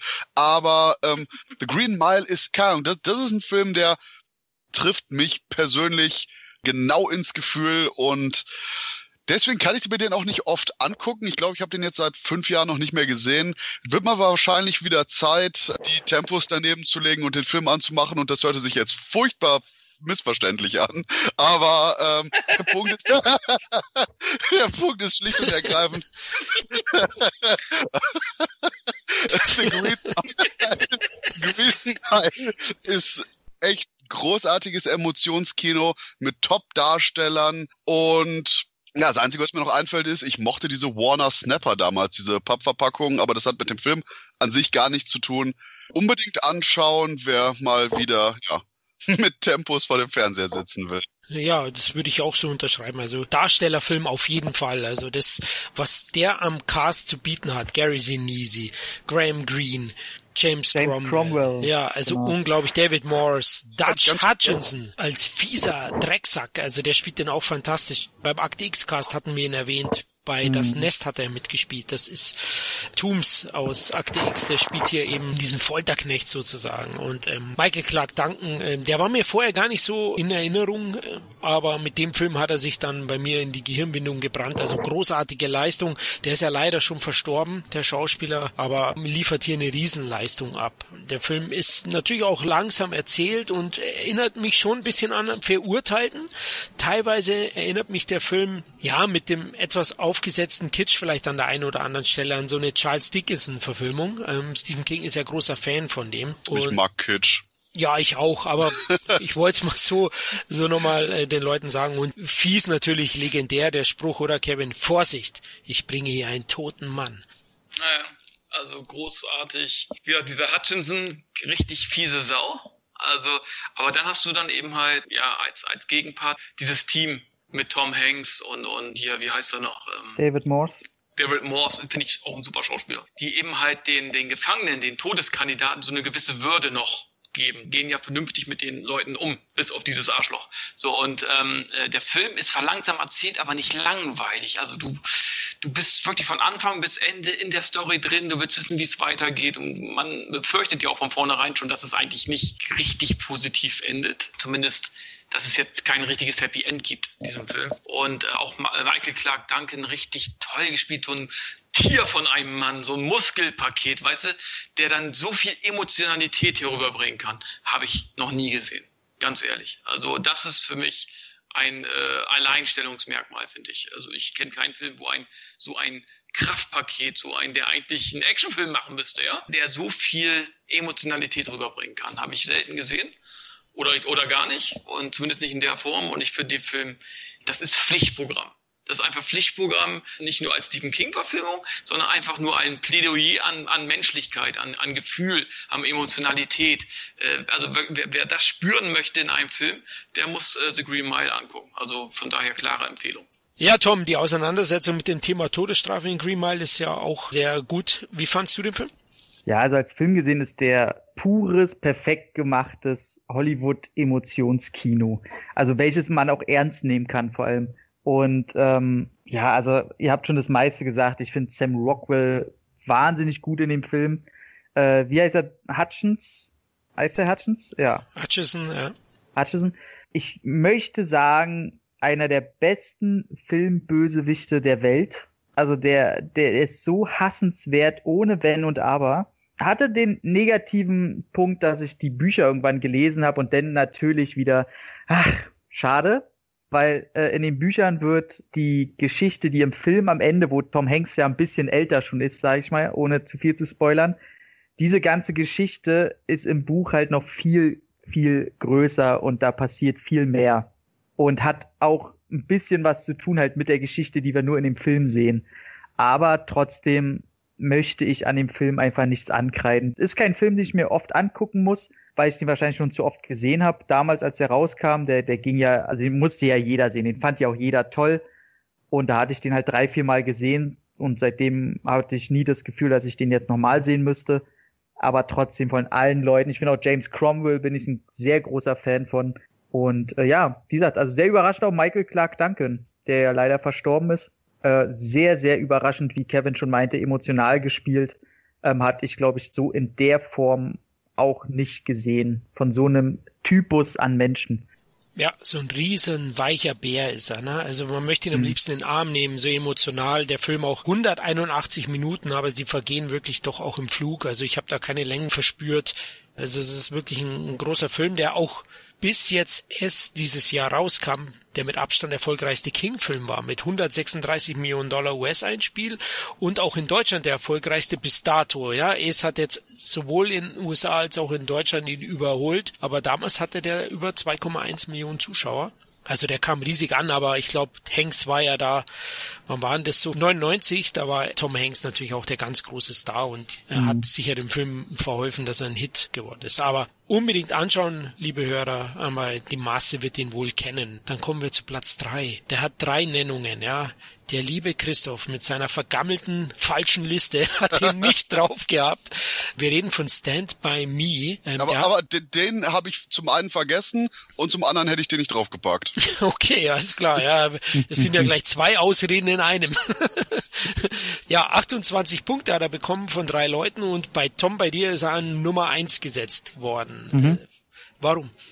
Weil der für mich das, was ich zurzeit an den Verfilmungen von King so liebe oder an dem Genre, dem Subgenre, dieses mehrere Kinder erleben irgendwas und ist dabei eigentlich zusätzlich zu dem Horror auch eine Coming-of-Age-Geschichte. Also im Grunde auch sowas wie Stranger Things, was für mich im Grunde einfach eine riesen King-Hommage ist, ist in dem Film vorhanden, nur ohne den astralen Horror-Effekt. Du hast quasi schon Horror, der aber sehr realistisch, sehr geerdet, sehr in Anführungszeichen alltäglich ist, woran die Jungs wachsen müssen. Und es macht den Film, hätte ich nie gedacht, nicht uninteressanter, sondern viel interessanter und ist für mich einfach einer der besten Coming-of-Age-Geschichten, die ich gesehen habe. Also der, der ist nicht absolut perfekt, der Film, aber die kleinen negativen Sachen, die er hat, die sind nicht mal nennenswert. Also der kriegt bei mir fast eine absolute Höchstwertung. Ja, da sind wir beide am selben Schrottplatz. Also bei mir ist er Platz zwei und ich liebe den auch. Ist für mich auch für mich persönlich der beste Coming-of-Age-Film. Ich kann schon verstehen, wenn Leute, die ihn heutzutage erst nachholen, da gibt es den einen oder anderen, dass vielleicht dieser Nostalgie-Bonus, den, den er bei mir natürlich noch hat, weil ich ihn eben als Kind auch gesehen habe und lieben gelernt habe, wenn man den jetzt als Erwachsener sieht, findet man ihn vielleicht nicht ganz so stark, aber er ist so ein toller Film, ja. Und mit vier grandiosen Kinderdarstellern, die Nebenrollen, Kiefer Sutherland als Rowdy aus Bully, brillant. Also wirklich klar, das sind ja vier Jungs, die suchen eine Leiche. Ist natürlich letztlich nur so ein McGovern, ja? aber wie die einem ans Herz wachsen. Der Film geht nur 85 Minuten, aber trotzdem schafft es Reiner eine unglaubliche Charakterentwicklung darzustellen. Die ganzen Figuren, sei es Corey Feldman, River Phoenix, die sind ja alle Stars geworden eigentlich, ne Kevin? Alle vier Jungs haben gute Karriere hingelegt. Haben alle mehr oder weniger gute Karrieren hingelegt. Will Wheaton, ich war nie der Will Wheaton-Fan. Für hm. mich war das, ich habe ihn gehasst in Star Trek. Ich war froh, dass er irgendwann weg war. Aber ich muss sagen, da hat er mir richtig gut gefallen. Also die komplette Mischung der Kinderdarsteller passt perfekt, muss ich sagen. Jeder hat so eine andere Geschichte. Der eine kommt aus sozialen besseren Verhältnissen, der andere wieder aus, aus einer Schlägerfamilie und so weiter und so fort. Das wird richtig toll rüber transportiert irgendwie in dem Film. Und äh, die wachsen irgendwie alle Charaktere ans Herz. Obwohl der nur 85 Minuten geht, darum sage ich ja, es muss nicht jeder Film 160, 170 Minuten gehen. Es kannst mhm. du auch in 85 Minuten schaffen. Ich kenne jetzt äh, die Vorlage nicht, aber ich denke mal, ich, ich kann auch Filme für sich betrachten und ich muss jetzt nicht unbedingt das Buch jetzt dazu gelesen haben. Wie gesagt, toller Film, der auch zu Herzen geht, der auch lustige Momente hat. Ja, und der Horroraspekt ist ja wirklich nur quasi suchen wir einen Toten sozusagen. Okay, aber es ist jetzt der ist jetzt nicht allgegenwärtig, sage ich jetzt mal. Das ist ein, ein kleiner Punkt in dem Film. Letzten Endes geht es um die, um die Kinder, um die Charaktere und wunderschöner Film. Also für mich auch wirklich eine der besten King-Verfilmungen. Und ich hätte mir echt gewünscht, dass King man hat ja gesehen, King und Kinder, das passt irgendwie. Also ähm, vielleicht hätte er auch mal so, so Goonies 2 oder so von Stephen King. Hätte, glaube ich, auch ganz gut funktioniert. Bei The Goonies 2 können wir dann die ganzen Szenen reinpacken, die bei S nicht verwendet wurden. Uh, okay. ja, Goonies ist natürlich mehr so der Abenteuer äh, Spielberg Spirit, aber ich kann dich schon verstehen, Kevin. Also das ist durchaus ein Punkt. Äh, ich finde ihn halt echt großartig aufgrund der Darsteller. Ist für mich ein kleines Meisterwerk, so ein kleiner Film. Das Zwischenmenschliche passt da auch. Der hat sehr, sehr emotionale Momente, aber auch viele humorvolle. Na, die Geschichte, die Will Wheaton erzählt ähm, am Lagerfeuer mit dem Kotzbrocken Brocken, ich weiß gar nicht mehr, wie hieß die Figur dann, der wo alle angekotzt hat. Fettsack, glaube ich, hieß er da. Und da lacht man sich einerseits schlapp und andererseits hat der Film auch so, ja, über den ganzen Film schwebt so eine gewisse Melancholie, auch von einem erstklassigen Score angetrieben. Stand by ja. Me, das Lied natürlich auch und toller Film, auch wirklich so ein Nachmittagsfilm mit Cover, aber der auch ernste Themen anspricht. Es geht ja auch ein bisschen so um die Abnabelung. Ne? Das sind die Sommerferien und nach den Sommerferien geht jeder seinen Noten entsprechend auf andere weitere Schulen. Ja, das wird ja da auch untereinander thematisiert, wo River Phoenix, einer der Hauptfiguren, dann auch sagt, ja, Will, du wirst schön auf dein College gehen, ich werde dann mit, mit den Idioten und zeigt auf Corey Feldman, der Teddy Deschamps spielt, ja, der ein angekohltes Ohr hat und äh, zeigt dahin, ja, ich habe weniger Perspektiven. Vielleicht kennt ihr das ja auch von der Grundschule auf die auf die weiterführende Schule, dass man so in gewisser Weise ein bisschen abschließen muss, was auch in gewisser Weise Wehmut hat, weil einige oder ja viele sogar der Schüler, mit denen man die letzten vier Jahre verbracht hat, äh, sieht man dann auch nicht mehr und das löst es bei mir auch immer ein bisschen aus. Ja, gerade Corey Feldman finde ich, äh, ist finde ich so der Charakter, der einen, einem meistens irgendwie leid tut, weil er wird gequält von seinem Vater, glaube ich. Und dann gehen sie ja zu dem Schrottplatz und da wird, wird sein Vater ja beleidigt und er nimmt trotzdem noch Partei für ihn ein. Also es kommt ja immer wieder vor. Ne? Eltern können dir antun, was sie wollen. Letzten Endes verteidigst du die noch und so weiter. Das fand ich, fand ich auch eine sehr emotionale Szene, fand ich. Auch sehr, sehr gut gespielt von Corey Feldman. Ich würde mal auch sagen, eine seiner besten Rollen, auch, auch spielerisch. Auf jeden Fall, ja. Also größer auch als bei Goonies auf jeden Fall, ja. Gebe ich dir auch recht. Das ist eine ganz große Leistung von ihm. Ich glaube, er ist auch für, für ein paar Awards nominiert worden. Ich habe jetzt leider nicht recherchiert, liebe Hörer, aber als dem Film, der wo den noch nicht gesehen hat, unbedingt nachholen. Das ist wirklich ein guter Film, auch wenn ihn Christoph nicht in seiner Folterliste hat, aber, aber den muss man sich einfach anschauen. Ähm, der war auch von dem Erfolg her sehr, sehr erfolgreich, vor allem in den USA, aber auch in Deutschland. Kevin, weißt du es, wie viel er in den USA hat? Also USA hat er, glaube ich, um die 60 Millionen eingespielt und in Deutschland waren das über eine Million Zuschauer? Eins. Ich meine ja, oder? Ja, 1,4 sogar. Ah, so. Ja, super. Also ähm, wirklich sehr, sehr viel eingespielt. Und er ist mittlerweile in der Popkultur fest verankert. Ne? Also die Szene zum Beispiel mit der Eisenbahn, mit der Brücke, wo sie davonlaufen, die wirst du in einigen, sogar ich glaube in Simpsons-Folgen haben sie das. Also ein wichtiger Film auch für die, für die Popkultur und auch für das Coming-of-Age-Genre. 1986 bei IMDb ist er ja auch sehr hoch gelistet mit 8,1 Punkten von 10. Also die Masse scheint den Film auf jeden Fall zu lieben. Ich glaube, er ist in Amerika sogar, hat er in Amerika einen größeren Stellenwert als bei uns. aber auch wir. Da liegen mehr Leichen rum zum Finden. ja, anscheinend, ja, da, da haben mehr eine Waffe und alles, da hast du recht, auf jeden Fall. Das ist wahrscheinlich der Grund. Gut, dann kommen wir zu Platz zwei und tauchen tief ein in den Nebel des Grauens. Nein, nicht The Fog, sondern The Mist oder Der Nebel auch in Deutschland. 2007 für mich so die letzte große Stephen King-Verfilmung, außer jetzt ist aktuell, aber zehn Jahre war praktisch Ruhe für mich. Und der hat auch vier Nennungen, war bei jedem von uns in seinen Top Ten und hat 32 Punkte damit gehamstert. Und Christoph, bei dir ist er Nummer eins bei deiner Liste, die du nicht wirklich äh, mit Reihenfolgen, mit Platzierung Doch, jetzt, kann, jetzt kann ich offenbaren, es war geplant. Ich wollte euch nur auf eine falsche Fährte legen. Was für eine Wendung. genau, absolut. Nee, also der Nebel würde ich persönlich sogar mindestens mindestens in die Top 3, aber vielleicht sogar ernsthaft auf den ersten Platz setzen, weil der ähm, die gesamten Ängste, die King sonst heraufbeschwört, hier wunderbar ähm, zusammenfasst. Ob sie jetzt Monster sind oder eben die, ja, äh, besonders zwischenmenschlichen Grauen, die in den Kleinstädten wohnen. Und Darabont ist meiner Meinung nach ohnehin der beste Regisseur für King überhaupt. Und insgesamt bei Der Nebel hat er auch mit seiner sehr lockeren Kameraführung, die konsequent im Geschehen drin ist, sehr viele Großaufnahmen dabei hat, immer dieses klaustrophobische Gefühl. Und das passt ja gerade sehr gut für einen Film, wo irgendein ja, unheimlicher Nebel eben in eine Kleinstadt einfällt und dann die Leute sich in einem Supermarkt zusammenschließen und plötzlich mitkriegen, es ist nicht nur der Nebel, sondern da draußen sind auch noch andere Sachen. Andere Sachen, die nicht von unserer Welt stammen. Und das sorgt natürlich nicht nur für Panik, sondern auch für ja, für etliche Kurzschlusshandlungen und dahingehend ist, wie gesagt, der Nebel meiner Meinung nach sogar einer der besten Horrorfilme überhaupt, weil er eben beides verbindet. Die fantastischen, furchterregenden Monsterkreationen, die auf viele Art und Weise ganz bewusste Urängste im Menschen anspielen, ob es jetzt irgendwelche glitschigen, spinnenartigen oder sonst wie Kreaturen sind und eben dann bei den Menschen ja, die Gefahr vor dem Extremismus. Gerade in unserer heutigen Zeit ist das umso interessanter, dass auch hier wieder eben, wobei ich ja sogar zu Running Man zurückkommen würde, auf unterhaltsame Art und Weise ein elementarer Punkt verarbeitet wird, der in unserer jetzigen Kultur so einen extrem großen Stellenwert hat. Man hat ständig irgendwas mit Extremismus äh, in den Nachrichten, man hat hier religiösen Extremismus, man hat politischen Extremismus und den Wahn, in den sich viele Leute auch durch Ängste hineinreden. Und eben all das perfekt pointiert zusammengebracht von Dara Bond großartig.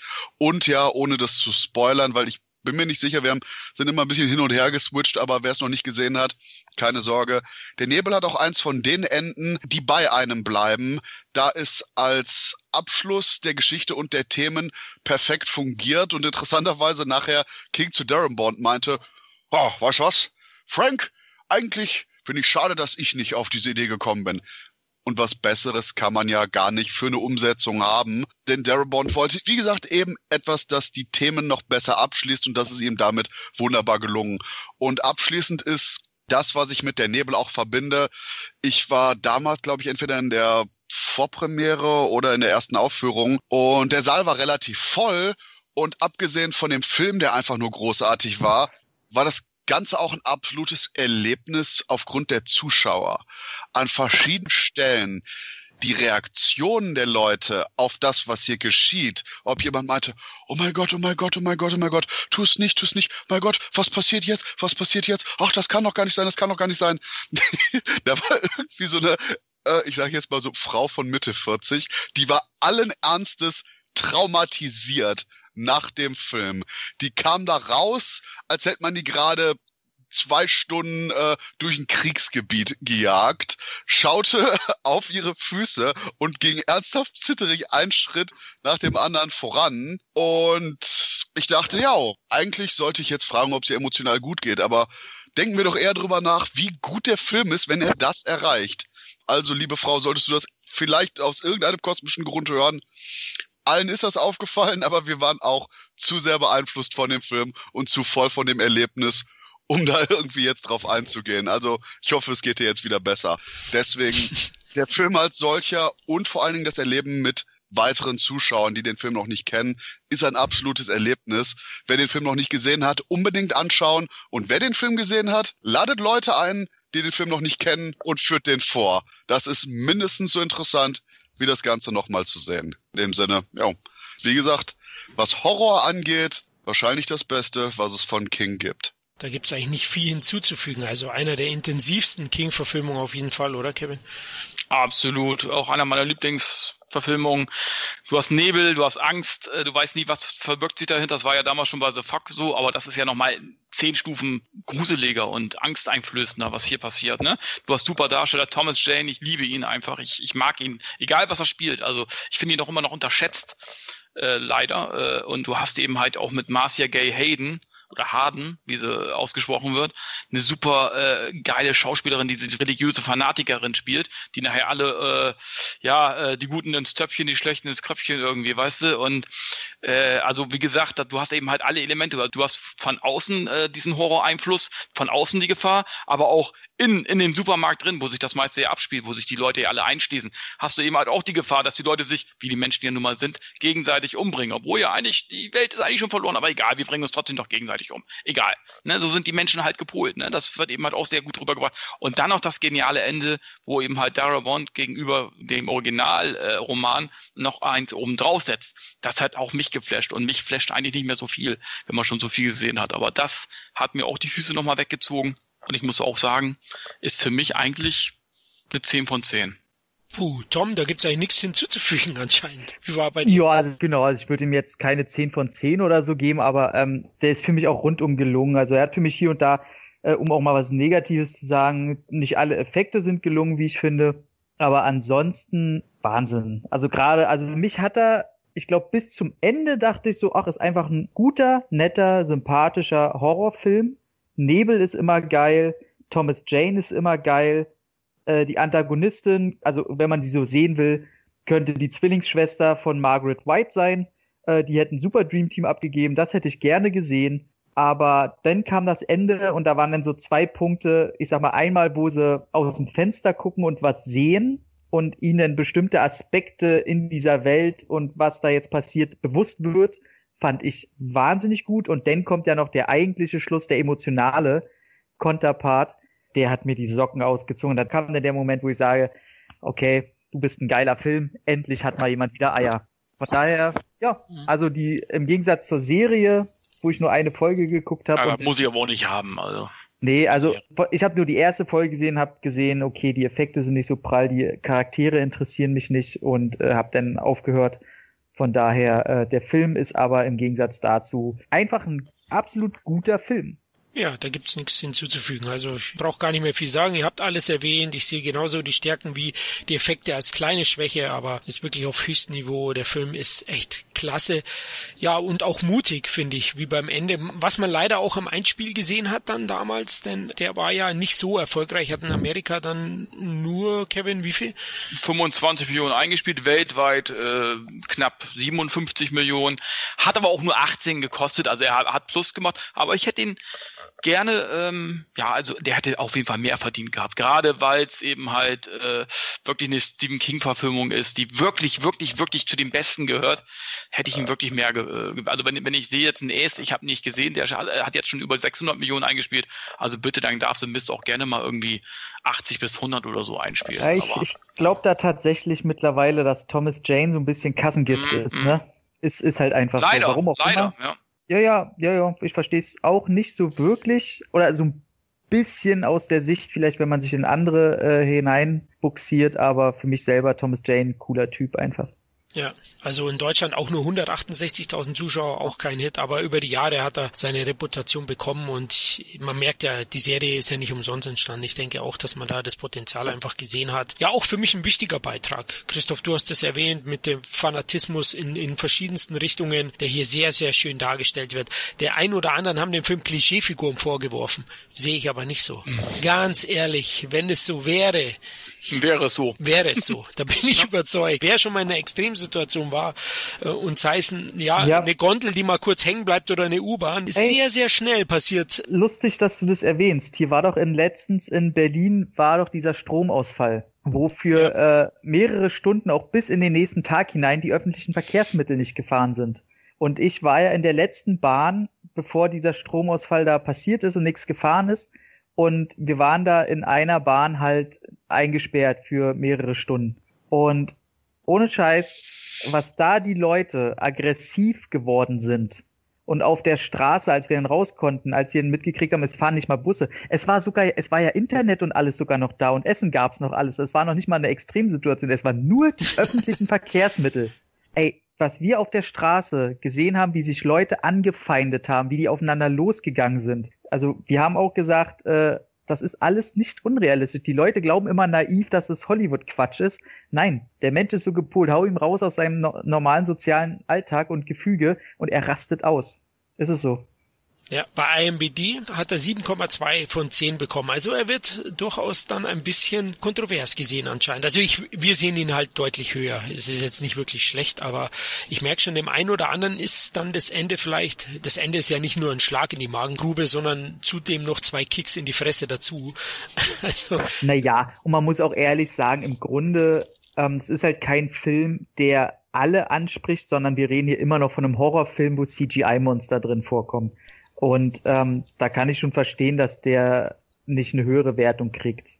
Warum jetzt? Wegen den CGI-Monstern, wegen des Endes, wegen allem? Nee, gar nicht mal wegen dem Ende. Also ich glaube, dass viele, also alle, mit denen ich mal drüber gesprochen habe, fanden das Ende alle toll.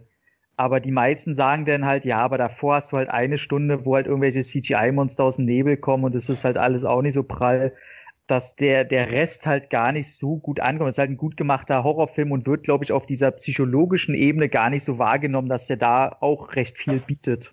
Autsch. Gut, ja, wir finden ihn großartig und jetzt kommen wir zu einem noch besseren Film, laut unserer Liste auf jeden Fall. Wir sind bei Platz 1, 36 Punkte, vier Nennungen, also wieder bei jedem auf der besten Liste die Verurteilten natürlich, ja, wahrscheinlich werden jetzt ein paar von euch Hörern sagen, oh Mann, seid ihr lahm und langweilig. Ja, aber verdammt nochmal, der Film ist klasse und Kevin und ich sind eben nun mal die Schuldigen, weil wir ihn an eins gesetzt haben und die meisten Punkte somit spendiert haben. Kevin, die Verurteilten, du liebst ihn, ne? Großartiger Film. Tolle Darsteller, tolle Geschichte, auch wenn er, er hat auch ein bisschen Überlänge der Film, hat er ist zu keiner Sekunde langweilig. Ne, du, also, ach, also da möchte ich echt nur sagen, zu dem Film, wer den nicht gesehen hat, der hat auf jeden Fall was verpasst. Also wenn einer sich Filme angucken will, dann muss er sich also der muss in seinem Leben auf jeden Fall die Verurteilten angeguckt haben. Weil, äh, ich sag mal so, es gibt so bestimmte Bücher, die jeder gelesen haben sollte, vielleicht Moby Dick oder was ich was, ne? aber es gibt aber auch Filme, die jeder äh, sich angeguckt haben muss und da gehört auf jeden Fall die Verurteilten dazu. Mehr möchte ich dazu gar nicht sagen, da könnt ihr viel besser, äh, viel mehr zu sagen als ich sage ich noch einen Satz oder zwei, also den Film müsste man eigentlich auch kennen.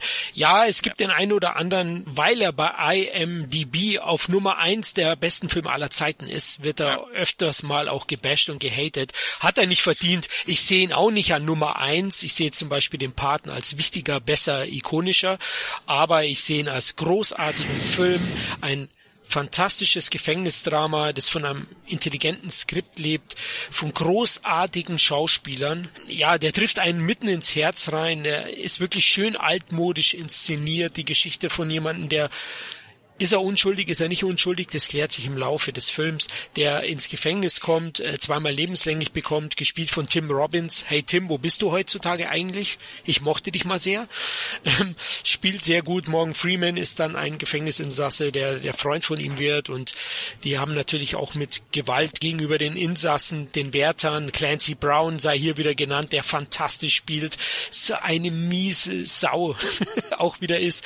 Der Doug Hutchinson von Die Verurteilten sozusagen. Aber auch der Direktor ist eine miese kleine Ratte, der auch großartig gespielt wird. Darsteller ist mir leider jetzt gerade empfallen. Aber vielleicht, Christoph, weißt du noch? Ne, da weiß ich auch nicht. Mir ist auch nur noch Tim Robbins und Morgan Freeman im Gedächtnis geblieben, da ich jetzt die Verurteilten auch längere Zeit nicht mehr gesehen habe. Das war auch so ein Film, den habe ich gesehen, den fand ich brillant.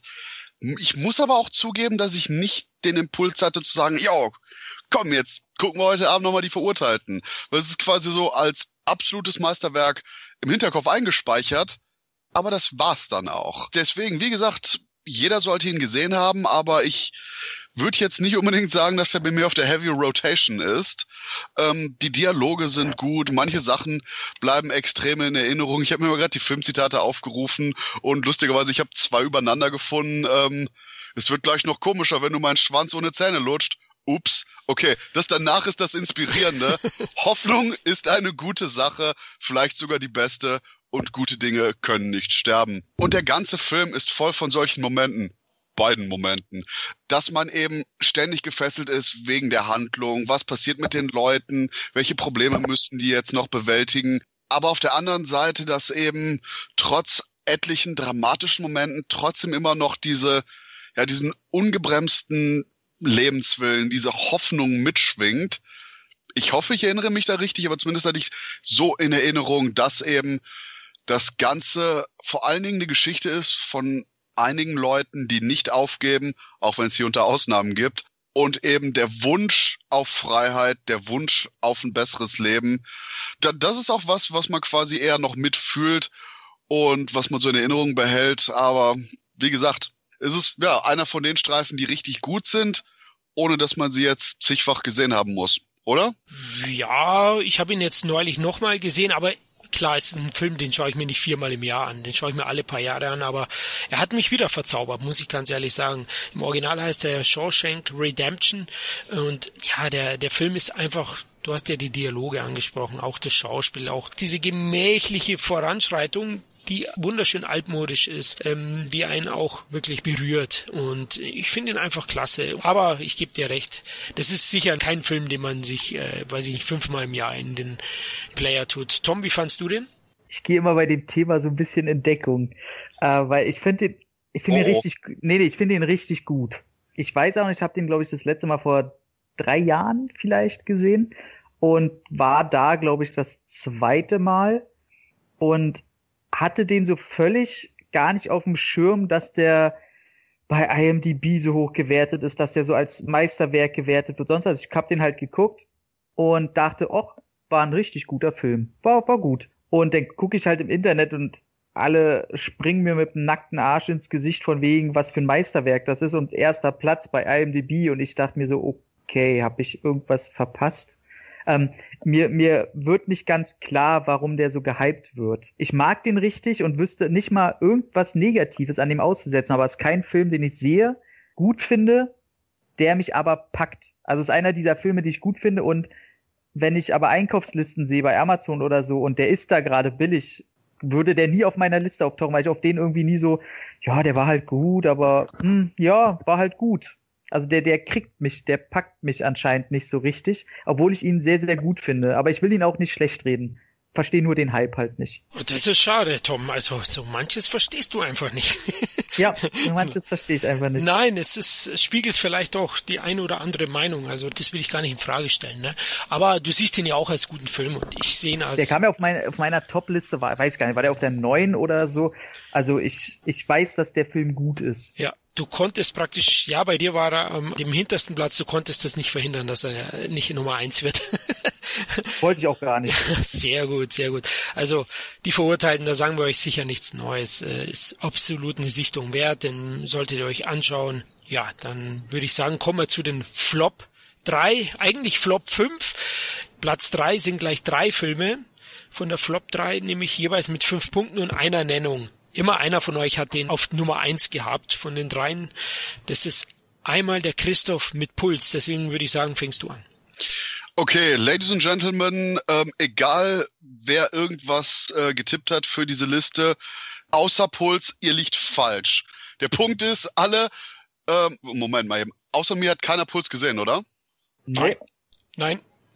Okay, der Punkt ist, hättet ihr Puls gesehen, wäre er auf Platz eins Mit Sternchen, Ausrufezeichen und, Feuerwer und Feuerwerk im Hintergrund. Das, das Traurige ist, ohne den gesehen zu haben und ohne sich für das Thema zu interessieren und ohne da überhaupt nur Artikel bewusst anzuklicken, bekommt man mit, dass der verdammt scheiße sein muss.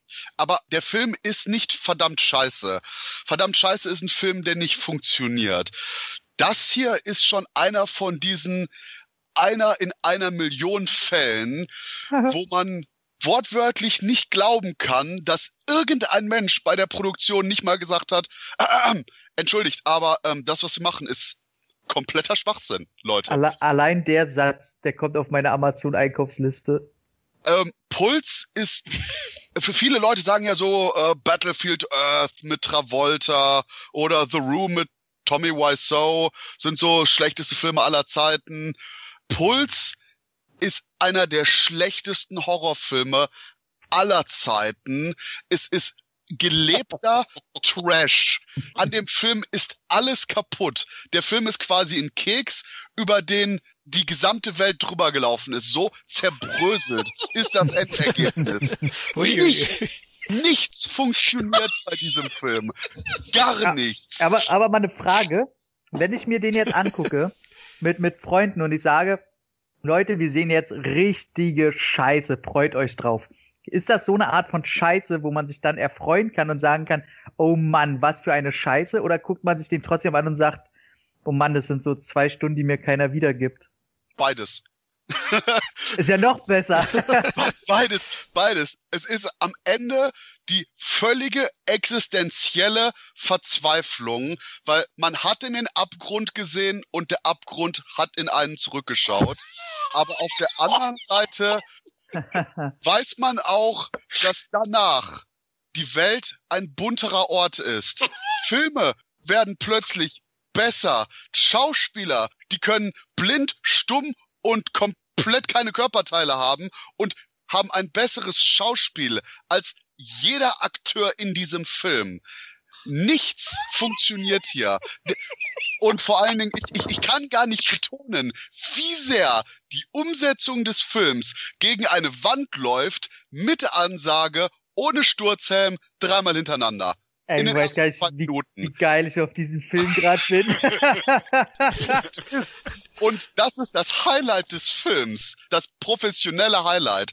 Direkt in der ersten Sequenz ist Lloyd Kaufman, der Troma-Hauptmann, in einem kleinen Gastauftritt da und ich dachte, oh, das ist aber eine, eine merkwürdige Entscheidung für diesen Film. Oh nein, das ist quasi der Laurence Olivier-Moment für diesen Film. Das ist der, wir sind oben an der Spitze dieses Berges und werfen uns jetzt hier runter Moment. Das ist das Leute, legt die Gurte an, es wird eine wilde Fahrt Moment. Um ein Beispiel zu nennen, Puls hat die Handlung, dass plötzlich alle Leute an ihrem Handy einen Anruf bekommen und da ein Störsignal ankommt. Denn als dann die Menschen quasi an ihr Telefon gehen, sacken die so in sich zusammen und werden dann zu so 28 Days Later mäßigen Amokläufern. Im Buch wird das beschrieben mit verrenkten Zuckungen, blutunterlaufenden Augen und verrückten, wilden Geräuschen, die ständig gemacht werden und wo die Leute umringelt und umzingelt werden, während die nicht unter diesen Puls eingefallen sind und die Menschen sich behaupten müssen, äh, okay, im Film ist wortwörtlich genommen mit linkisch zuckende Bewegungen und Leute umringen. Wir haben allen Ernstes Zombies, die wirken, als hätten sie gerade einen Fuß in der Badewanne, in die jemand einen Föhn reinwirft. Ähm, gleichzeitig ernsthaft in einer Art Polonaise um Personen rumrennen, während Samuel L. Jackson mit einer Schrotflinte rumläuft und meint, "Äh, äh, let's just shoot people. Und Cusack wirkt, als hätte ihm quasi jemand das Drehbuch zwei Minuten nach Filmstart gegeben, diesen konsequent verdatterten Blick hat. Okay, vielleicht war Cusack derjenige, der gesagt hat, ähm, Entschuldigung, ähm, meinen Sie das ernst? Und alle meinten, ja. Es ist kein Wunder, dass der Film so lange im Giftschrank gelegen hat. Das Maximale, was der im Giftschrank gemacht hat, ist, dass er weiter gegärt ist. Und es ist nur noch hochprozentiger geworden. Und ich weiß noch, King nachher, ja, ja, ich habe mir das Drehbuch geschrieben, aber nachher wurden Sachen umgedreht und umgeschnitten und irgendwie ein paar neue Szenen dazu oder gekürzt. Es ist egal. Von Anfang an, nach der ersten Einstellung, hätte irgendjemand kommen müssen, diesen Film an die Hand nehmen müssen, hinter den Schuppen führen und man hört nur einen Schuss. Das ist das beste Ergebnis, was man mit dem Film hätte machen können. Aber es ist brillant, dass sich ernsthaft jemand getraut hat, den auf DVD und Blu-ray rauszubringen. Es ist ein Erlebnis. Und das Beste ist, selbst bei dem, wie ich es jetzt aufhype, hat der Film immer noch drei, vier, fünf, sechs, sieben Stellen, die das übertreffen. Wo man davor sitzt, eine Pause macht, nicht mehr hinsetzt, sich aufstellt, vor den Spiegel stellt und sagt, ist das Realität? In die Backe zwickt und meint, heilige Scheiße, ja, das gibt's wirklich. Ladies and Gentlemen, Puls. Der schlechteste Film, einer der schlechtesten Filme, die ich jemals in meinem Leben gesehen habe. Das bestellt. ist mal eine Ansage, muss ich sagen. Respekt, Christoph. Also du hast alle Superlativen gerade äh, durchbrochen. es ist jetzt schwierig, jetzt einen Film noch schlechter zu reden. Ja. Wie gesagt, die Top 3 oder Top 5, die existiert nur, weil ihr Puls nicht gesehen habt. Hättet ihr Puls gesehen, hättet ihr gesagt, okay, das Konzept wird ad absurdum geführt. Wir reden über Puls und alles andere ist dagegen brillant es ist so, so eine große Entfernung zwischen Puls und allen anderen Filmen auf dieser Liste, dass das quasi wir jetzt so eine Art Mini-Top 4 haben, die jetzt anschließt. Denn bei dem schlechtesten Film, wir sind fertig. Thema zu Ende. ja, scheinbar sehen das viele Zuschauer ähnlich, weil bei IMDb ist er ja auch mit 4,3 von 10 äh, sehr, sehr weit unten. Am weitesten unten von allen Filmen, da, die wir heute Punkte mehr als der verdient. thematisieren. Ja. Aber man sieht, der Trend, der Trend geht zumindest, da ist er auch sehr weit unten. Kommen wir zum nächsten Platz 3. Also den haben wir jetzt ja euch hoffentlich und an Tom auch schmackhaft gemacht, den Puls. Jetzt kommen wir, Tom, zu einem Film, den du auf der 1 hattest. Kein anderer von uns. Das geheime Fenster mit Johnny Depp von 2004 war für dich Flop Nummer 1. Absolut. Also der ist so langweilig. Ähm, das Traurige ist eigentlich, du hast da einen äh, Johnny Depp, der, wenn man ihn richtig anpackt, schauspielern kann. Und du hast halt einen John Tutoro, der immer schauspielern kann. Und du hast im Grunde eine Grundprämisse, die eigentlich recht interessant ist. Aber der, der Film ist halt so gähnende Scheiße. Also der ist einfach so, so krass langweilig. Und man wartet die ganze Zeit auf die Auflösung des Ganzen und dann kommt die und dann wälzen die das irgendwie noch 10, 20 Minuten aus und denken sie, ja, wir wissen es doch jetzt, man haltet die Fresse, der Film kann vorbei sein, der ist langweilig, haut ab.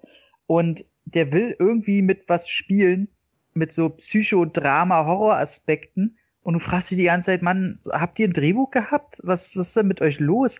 Also der ist einfach so, der ist so langweilig, so diese Art von Langeweile, wo man sich noch nicht mal aufregen will. Und das ist das Schlimmste. Der ist einfach so da. Und du denkst dir, ach komm, okay, nächster, so. Belanglos einfach, ne? Ja, das ist, das ist das Schlimmste. Ja. So, so Sachen wie Puls zum Beispiel, ja. so, so mega beschissen der ist, aber der kann durch seine astronomische Beschissenheit Inter Interesse hervorheben. Weil man Extre Extreme mag man halt einfach. Und der ist aber so der, der pendelt nirgendwo hin. Der ist so belanglos, dass man erschöpft ist, später sich darüber aufzuregen. Also es gibt wirklich solche Filme. Ja, genau, und da zählt er halt hin und ja. also deswegen will ich nicht mal was drüber erzählen. Der ist einfach so, haltet euch davon fern, guckt lieber Puls zweimal. ja, das ist mal eine Ansage. und, und, und dann hast du, weiß ich nicht, da bist du wahrscheinlich auch erschöpft.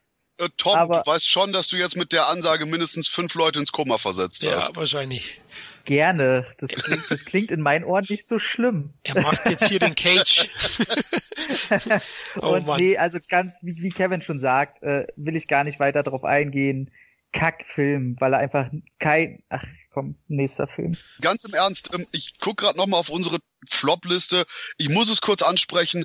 Warum zum Teufel ist Rasenmähermann 2 nicht hier? Oder der, der Mengler 2. Aber, weil es keine, weil es keine Kinofilme waren. Es waren also Heimkinoproduktionen. Ich glaube ja, und Rasenmäher 2 habe ich gar nicht mehr geschaut. Ich fand schon eins nicht gut. Ähm, ah, okay. genau, also ja, ich fand jetzt das geheime Fenster, Secret Window jetzt nicht so schlecht. Ich fand ihn belanglos halt. Ich fand, die Schauspieler waren okay.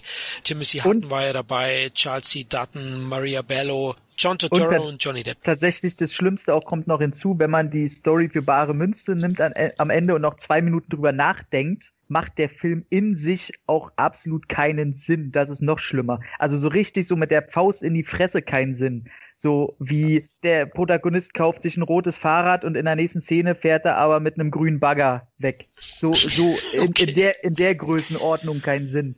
Okay. Von daher. Ja, so habe ich ihn gar nicht mehr im Kopf. Ich habe ihn auch nur einmal gesehen. Das ist kein Film, wo man irgendwie das Bedürfnis hat, den jemals nochmal zu schauen. Also das, das kann mhm. ich schon nachvollziehen. Aber es gibt wahrscheinlich schlechtere Filme. Aber da kommen wir gleich dazu. Ähm, ein weiterer Film auf Platz drei mit fünf Punkten hat Kevin zu verdanken, den Dreamcatcher. Der hat oh. bei IMDb auch nur 5,5 von 10. Das ist zwar noch wow. solide, aber ich muss auch sagen, ich fand den Dreamcatcher, da muss ich Kevin zur Seite springen, auch nicht gut. Ich finde das so ein unausgegorenen, zerfahrenen Schrott an mhm. sich. Der hat so einen tollen Cast und gutes Potenzial, aber er nutzt ja null davon. Und auch teuer gemacht, auch ja. teuer. Also ich glaube sogar einer der teuersten King-Verfilmungen. Ja, 40 Millionen Dollar, glaube ich, ja. Budget oder so. Also der war wirklich aufwendig und ja. hey, der plätschert auch so vor sich hin, mein mhm. Gott, und dann hüpft dem anderen das Alien aus dem Arsch. Also, nee. oder war es ein Wurm, was weiß ich. Das, das klang gerade so wie aus Space Spaceballs, das Verarscher-Alien. Das ist einfach so lalala, lalala aus dem Arsch. Flop, ja, genau. Nee, also da passt's ja. Also Flop ist es für mich auch. Also ich war damals so enttäuscht. Ich hatte mir den als blind gekauft. Früher noch so ein, so ein blinder Stephen King-Fan von Verfilmungen, habe ihn dann sofort wieder verkauft. Also heutzutage wird's ja nicht immer mehr was dafür bekommen. Also auch das einer der größten Enttäuschungen. Es ist jetzt sicher nicht handwerklich der schlechteste Film, aber der Film war für mich mit die größte Enttäuschung was ich so an Stephen King Verfilmungen gesehen habe. Also Hat er ja einen guten Regisseur eigentlich. eigentlich. Ja, genau. Also Puls habe ich nicht gesehen, Christoph, aber, aber der war wirklich, also da war ich echt enttäuscht. Ich weiß nicht, wie es die anderen beiden sehen, aber ich kann da Kevin absolut verstehen. Ähm, ich habe mir jetzt nur gemerkt, da hüpft dem einen das Alien aus dem Arschloch. Ich so, pff, okay. Musst du äh, sehen, ne? Von daher, was soll ich da noch zu, zu, zu sagen? Also, das hat alles getoppt. Nee, ähm, ansonsten Dreamcatcher, ich muss sagen, ich mag den Look sehr. Ich mag sehr die Darstellung von diesem Gedächtnispalast der verschiedenen Figuren, ähm, wo die quasi dann dieses Versteck spielen im eigenen Gedächtnis mit den Aliens spielen.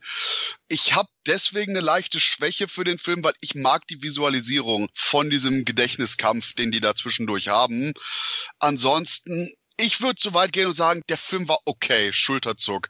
Das ist so ein 5 von 10, 6 von 10 Film. Ich muss sagen, ich habe den wahrscheinlich öfter gesehen als Stand By Me. Aber das ist auch der Punkt, weil schlicht und ergreifend Dreamcatcher ist so Verbrauchsunterhaltung. Der plätschert vor sich hin, der sieht schön aus. Ich mag ein paar Ideen. Ansonsten, Mob. Tom?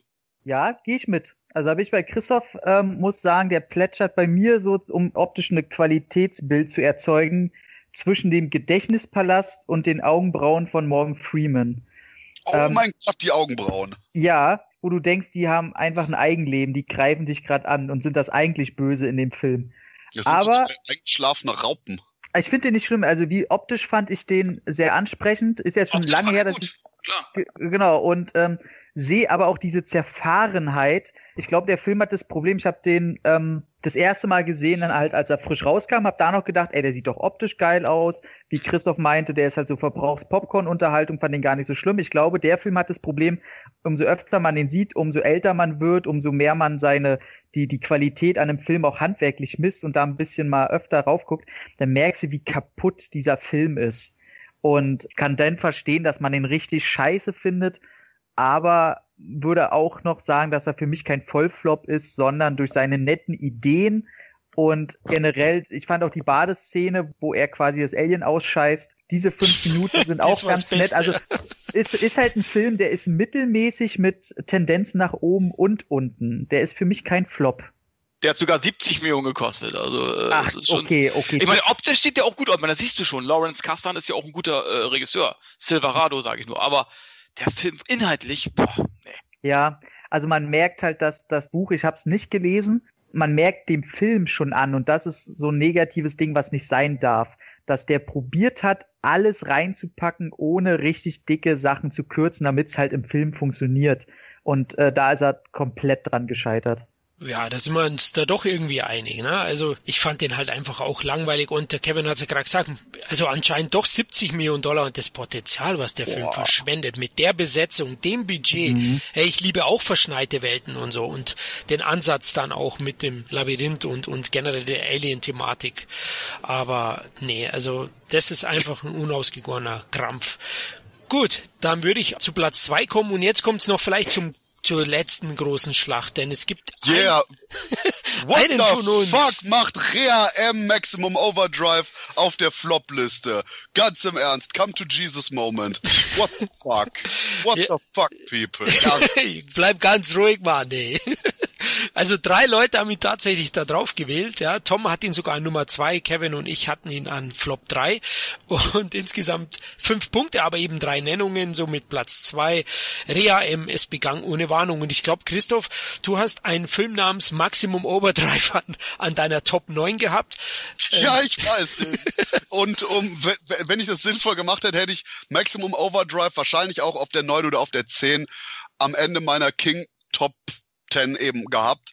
Der Punkt ist, Maximum Overdrive ist einfach, ich meine, es ist wortwörtlich der einzige Stephen King Film als solchen. King hat den Film gedreht, war so absolut auf Droge und zugekokst, dass er nachher in Interviews meinte, er könnte sich nicht mehr an die Dreharbeiten erinnern.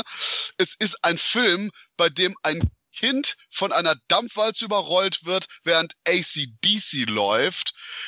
Wa- Was macht dieser Film auf der Flop-Liste, Also ein? Musikvideo.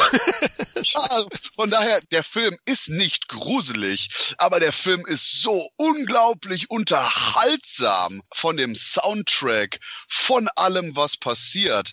Es ist einfach nur absoluter Knaller und vor allen Dingen, selbst wenn wir es jetzt mal ganz fachlich sehen, es ist wortwörtlich der einzige wirkliche Stephen King Film als solcher. Und ich finde dann auch extrem lustig der Trailer, der damals erschienen ist, wo Stephen King meint, ja, viele Leute wollten Stephen King machen, aber dann dachte ich, ja, wenn Stephen King richtig gemacht werden soll, mache ich es halt selbst. Und boom, dann ist Maximum Overdrive das, was dabei rauskommt. Ja, das Ganze muss man natürlich mit mindestens einem zugezwinkerten Auge werten. Aber der Streifen hat so ein extremes Unterhaltungspotenzial.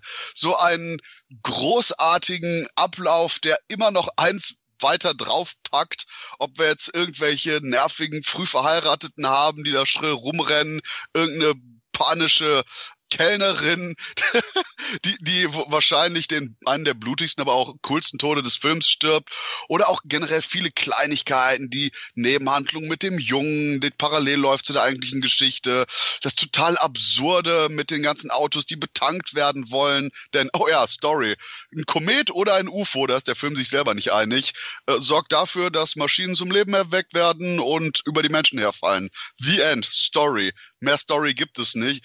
Und der Rest ist kompletes Carnage-Kino mit ACDC im Soundtrack.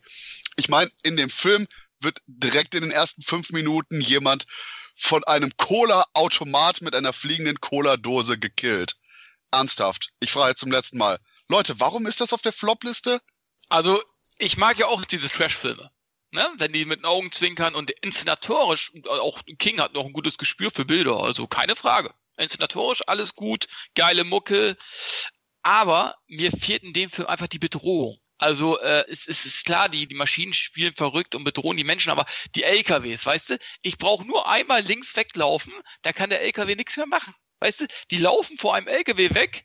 Oh nein, ein LKW hinter mir. Was mache ich jetzt? Was mache ich? Oder ein Bagger? Keine Ahnung, war diese eine Szene mit dem Bagger. Ich brauche nur einen Schritt nach links oder rechts machen, dann ist alles gut. Nein, die laufen weiter und laufen weiter, bis sie dann überfahren werden. Also ähm, da ist für mich einfach die Bedrohung nicht da. Diese LKWs, die um dann ständig um diese ähm, Tankstelle da umzufahren und so weiter. Da muss man sich echt schon blöd anstellen, wenn man nicht vernünftig flüchten kann. Komischerweise stürzt mich meine, also ich stehe auf Trash, ne? aber bei dem Film komischerweise stört es mich, hat es mich immer irgendwie gestört. Und darum ist er bei mir in den Flop 3, auch wenn er es eigentlich nicht verdient hat. Das gebe ich zu. Eine einzelne Träne rinnt meine Wange hinab. Also ich habe auch ein bisschen mit mir gerungen, weil ich den Film ja sehr, sehr gemocht habe als Kind. Ja? Also da habe ich durchaus dem Film was abgewinnen können. Der basiert ja auf der Kurzgeschichte Trucks von King selber. Er hat den selber Regie geführt. Aber Gavin hat es erwähnt, die Figuren führen sich dermaßen Mhm. doof auf. Es gibt für mich keine sympathische Figur. Die Maschinen, ja, bedrohlich. Hm. Was mir sehr gut gefallen hat, sind die obszönen Texten Geldautomaten. Also die fand ich, fand ich recht gut. Und der hat auch durchaus seine Momente, keine Frage. Der Green Goblin Truck, den fand ich eher lächerlich. Der hat mir nicht so gefallen, auch das Outfit oder das Design von ihm. Fand ich dann irgendwie nicht stimmig genug.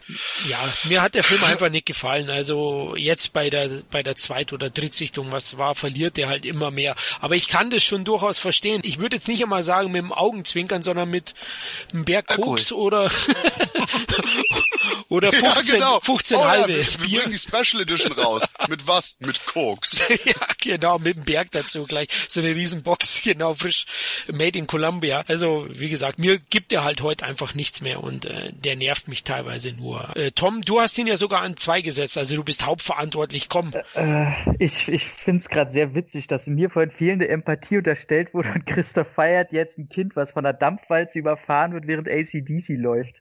Äh, wir erfahren vorher noch nicht mal den Namen des Kindes.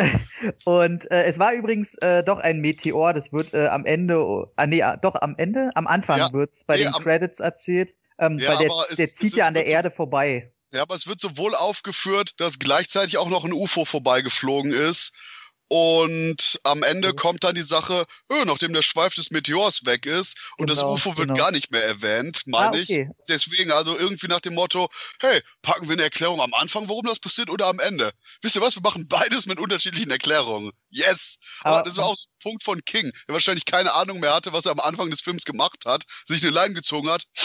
Jetzt war es ein Komet. nice. Aber man muss dazu auch sagen, dass die Vorlage schon scheiße war. Also seine Kurzgeschichte, die er da geschrieben hat, die war auch an Langeweile nicht zu überbieten. Übrigens, ähm, in dem Buch wird nichts von irgendeinem Schweif oder so erzählt, da passiert's halt einfach.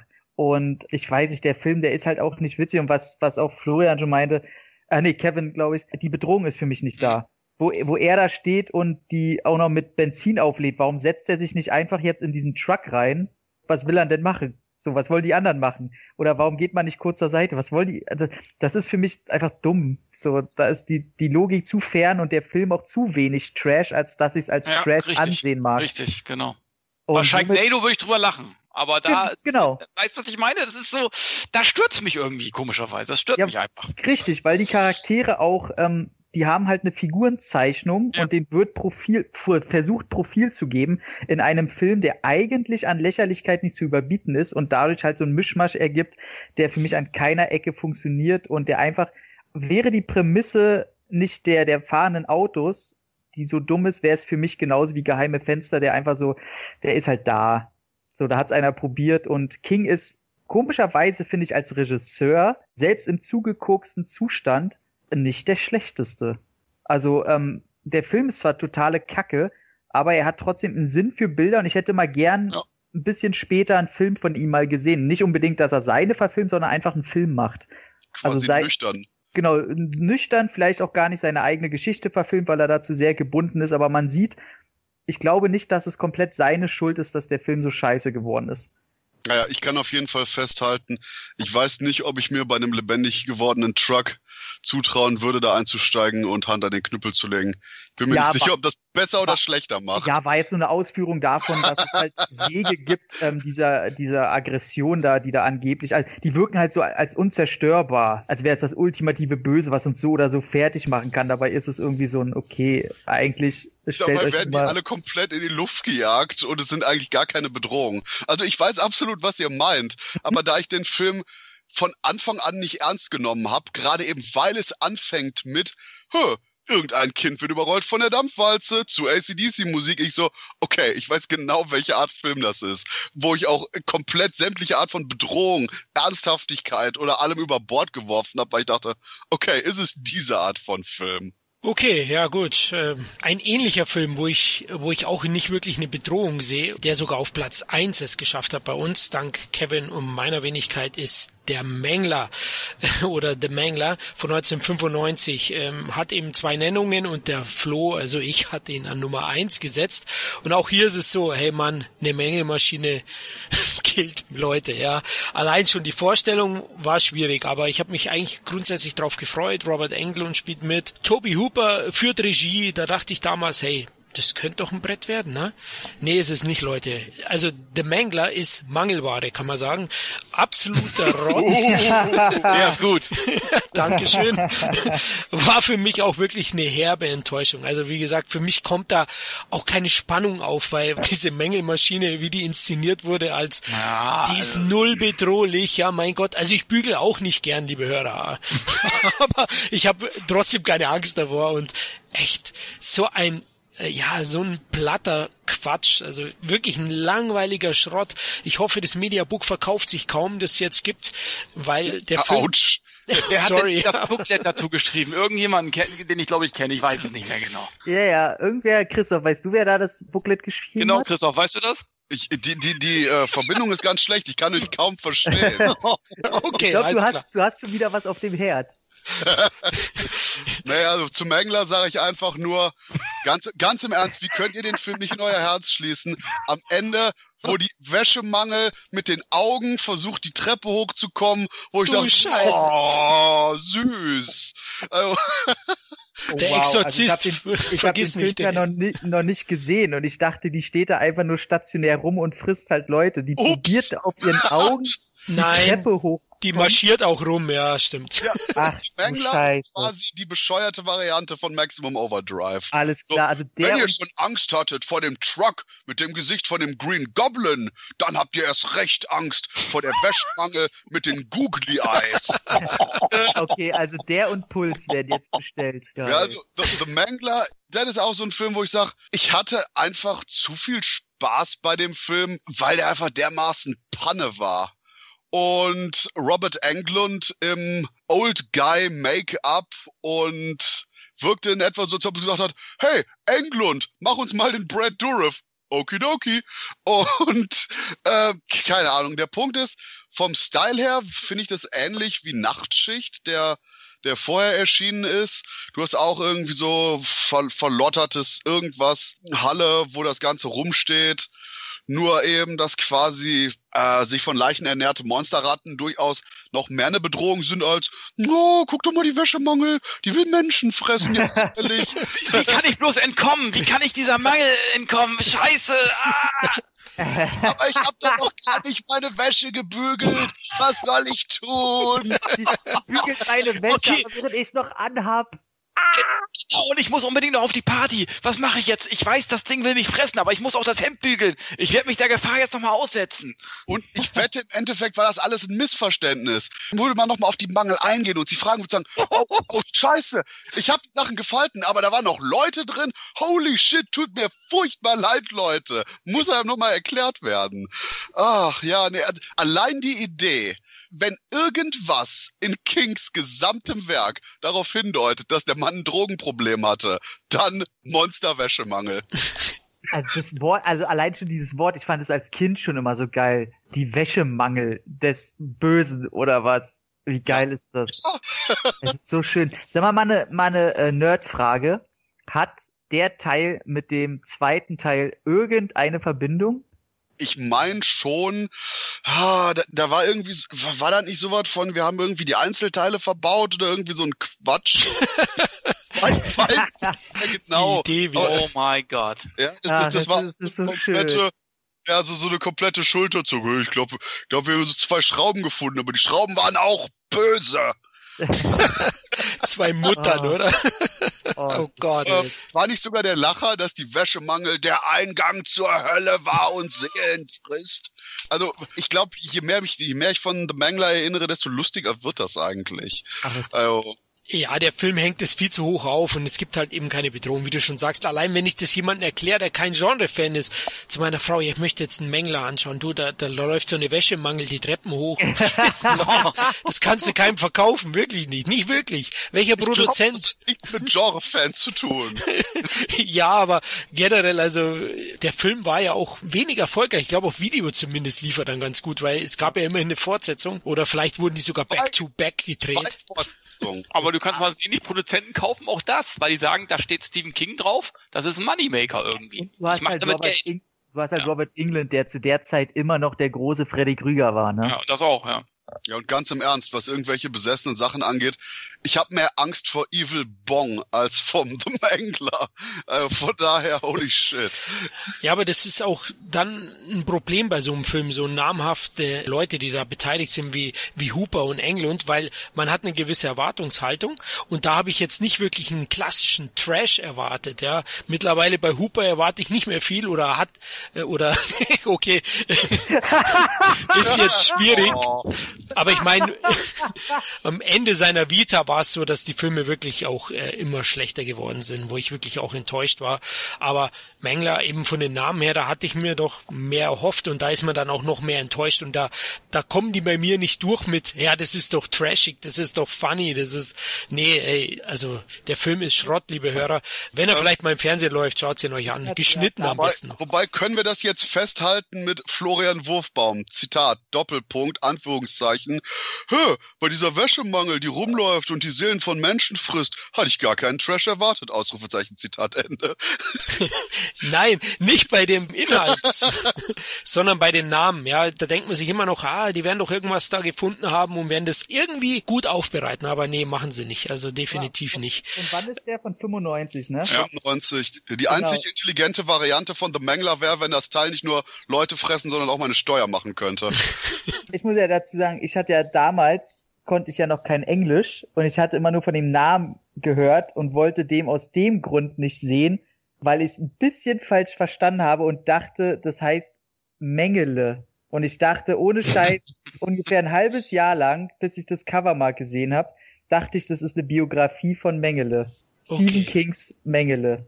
Ja, gut. Passt irgendwie nicht. Vielleicht ist er da auch in der, in der Mangel drin. Ich weiß es nicht. Auf jeden Fall, äh, Ich, ich würde es nicht wundern. Es ist immerhin das Tor zur Hölle. ja, das Ja. stimmt. Auf jeden Fall ist der Film eine große Enttäuschung für mich gewesen und für den Kevin ja auch. Absolut. Also, Wobei aber lustigerweise im Gegensatz zu Cell oder Puls wirkt The Mangler wie die Verurteilten. Ach du Scheiße. Oh Mann, oh Mann. Äh, Nur um davon das nur als Abschluss darunter zu setzen. Normales Keepcase gibt's davon noch nicht, ne? Äh, noch nicht. Noch Schade. nicht, kommt aber bestimmt aus der Hölle. die mängeln einfach die Mediabooks, dann werden sie ja kleiner und schmaler, dann wird's ein Keepcase. Oh, wobei, fällt mir auch noch ein, bei The Mangler, da hat man eine echte Chance vertan mit einer Werbezeile. The Mangler, da bist du platt. Ah, oder, oder, oder lass dich bügeln. Ja, platt ist der Film ja. ja gut, dann sind wir am Ende angekommen. Mal sehen, welche Stephen King-Verfilmungen uns noch präsentiert werden in den nächsten Jahren. Es werden sicher mehr werden, ne? Nach dem Erfolg Ja. von S. Auf jeden Fall. Ich bin einfach nur froh, dass äh, keiner Dark Tower in die Flops gewählt hat, den ich Nö. immer noch sehr unterhaltsam fand. Ja, der war zwar, ja, der war nicht dolle, aber unterhaltsam war der schon. Der war äh, nah dran, war er. der Flop 3, aber er hat's nicht geschafft, nee. Gut, danke euch drei. Hat riesen Spaß gemacht, mit euch über King zu reden. Gerne. Ja, auch euch, liebe Hörer, vielen Dank, dass ihr wieder dabei wart. Ja, wir hoffen, wir haben euch ein paar Tipps geben können für einen Stephen King Abend. Ihr dürft euch gerne melden und uns sagen, wie ihr die Filme seht, die wir heute besprochen haben. Dazu könnt ihr uns natürlich auch äh, Feedback abgeben bei den Comments auf Facebook oder auf dem Entertainment Blog und vergesst natürlich nicht, wir haben auf Twitter auch schon länger einen separaten Account, CET-Podcast. Da dürft ihr euch gerne melden. Und auch iTunes-Bewertungen. Also beglückt uns mit einer Menge Sterne. Das freut uns auch besonders. Dadurch macht ihr uns nämlich besser sichtbar und andere sehen dann auch, dass ihr Spaß dran habt und testen uns vielleicht auch mal an. Wir würden uns auf jeden Fall freuen, von euch zu lesen. Dann hoffentlich bis zum nächsten Mal, liebe Hörer. Macht's gut. Ciao. Und ich habe jetzt das schlechte Gewissen, dass wahrscheinlich der Verkauf von Puls um 300 Prozent ansteigt.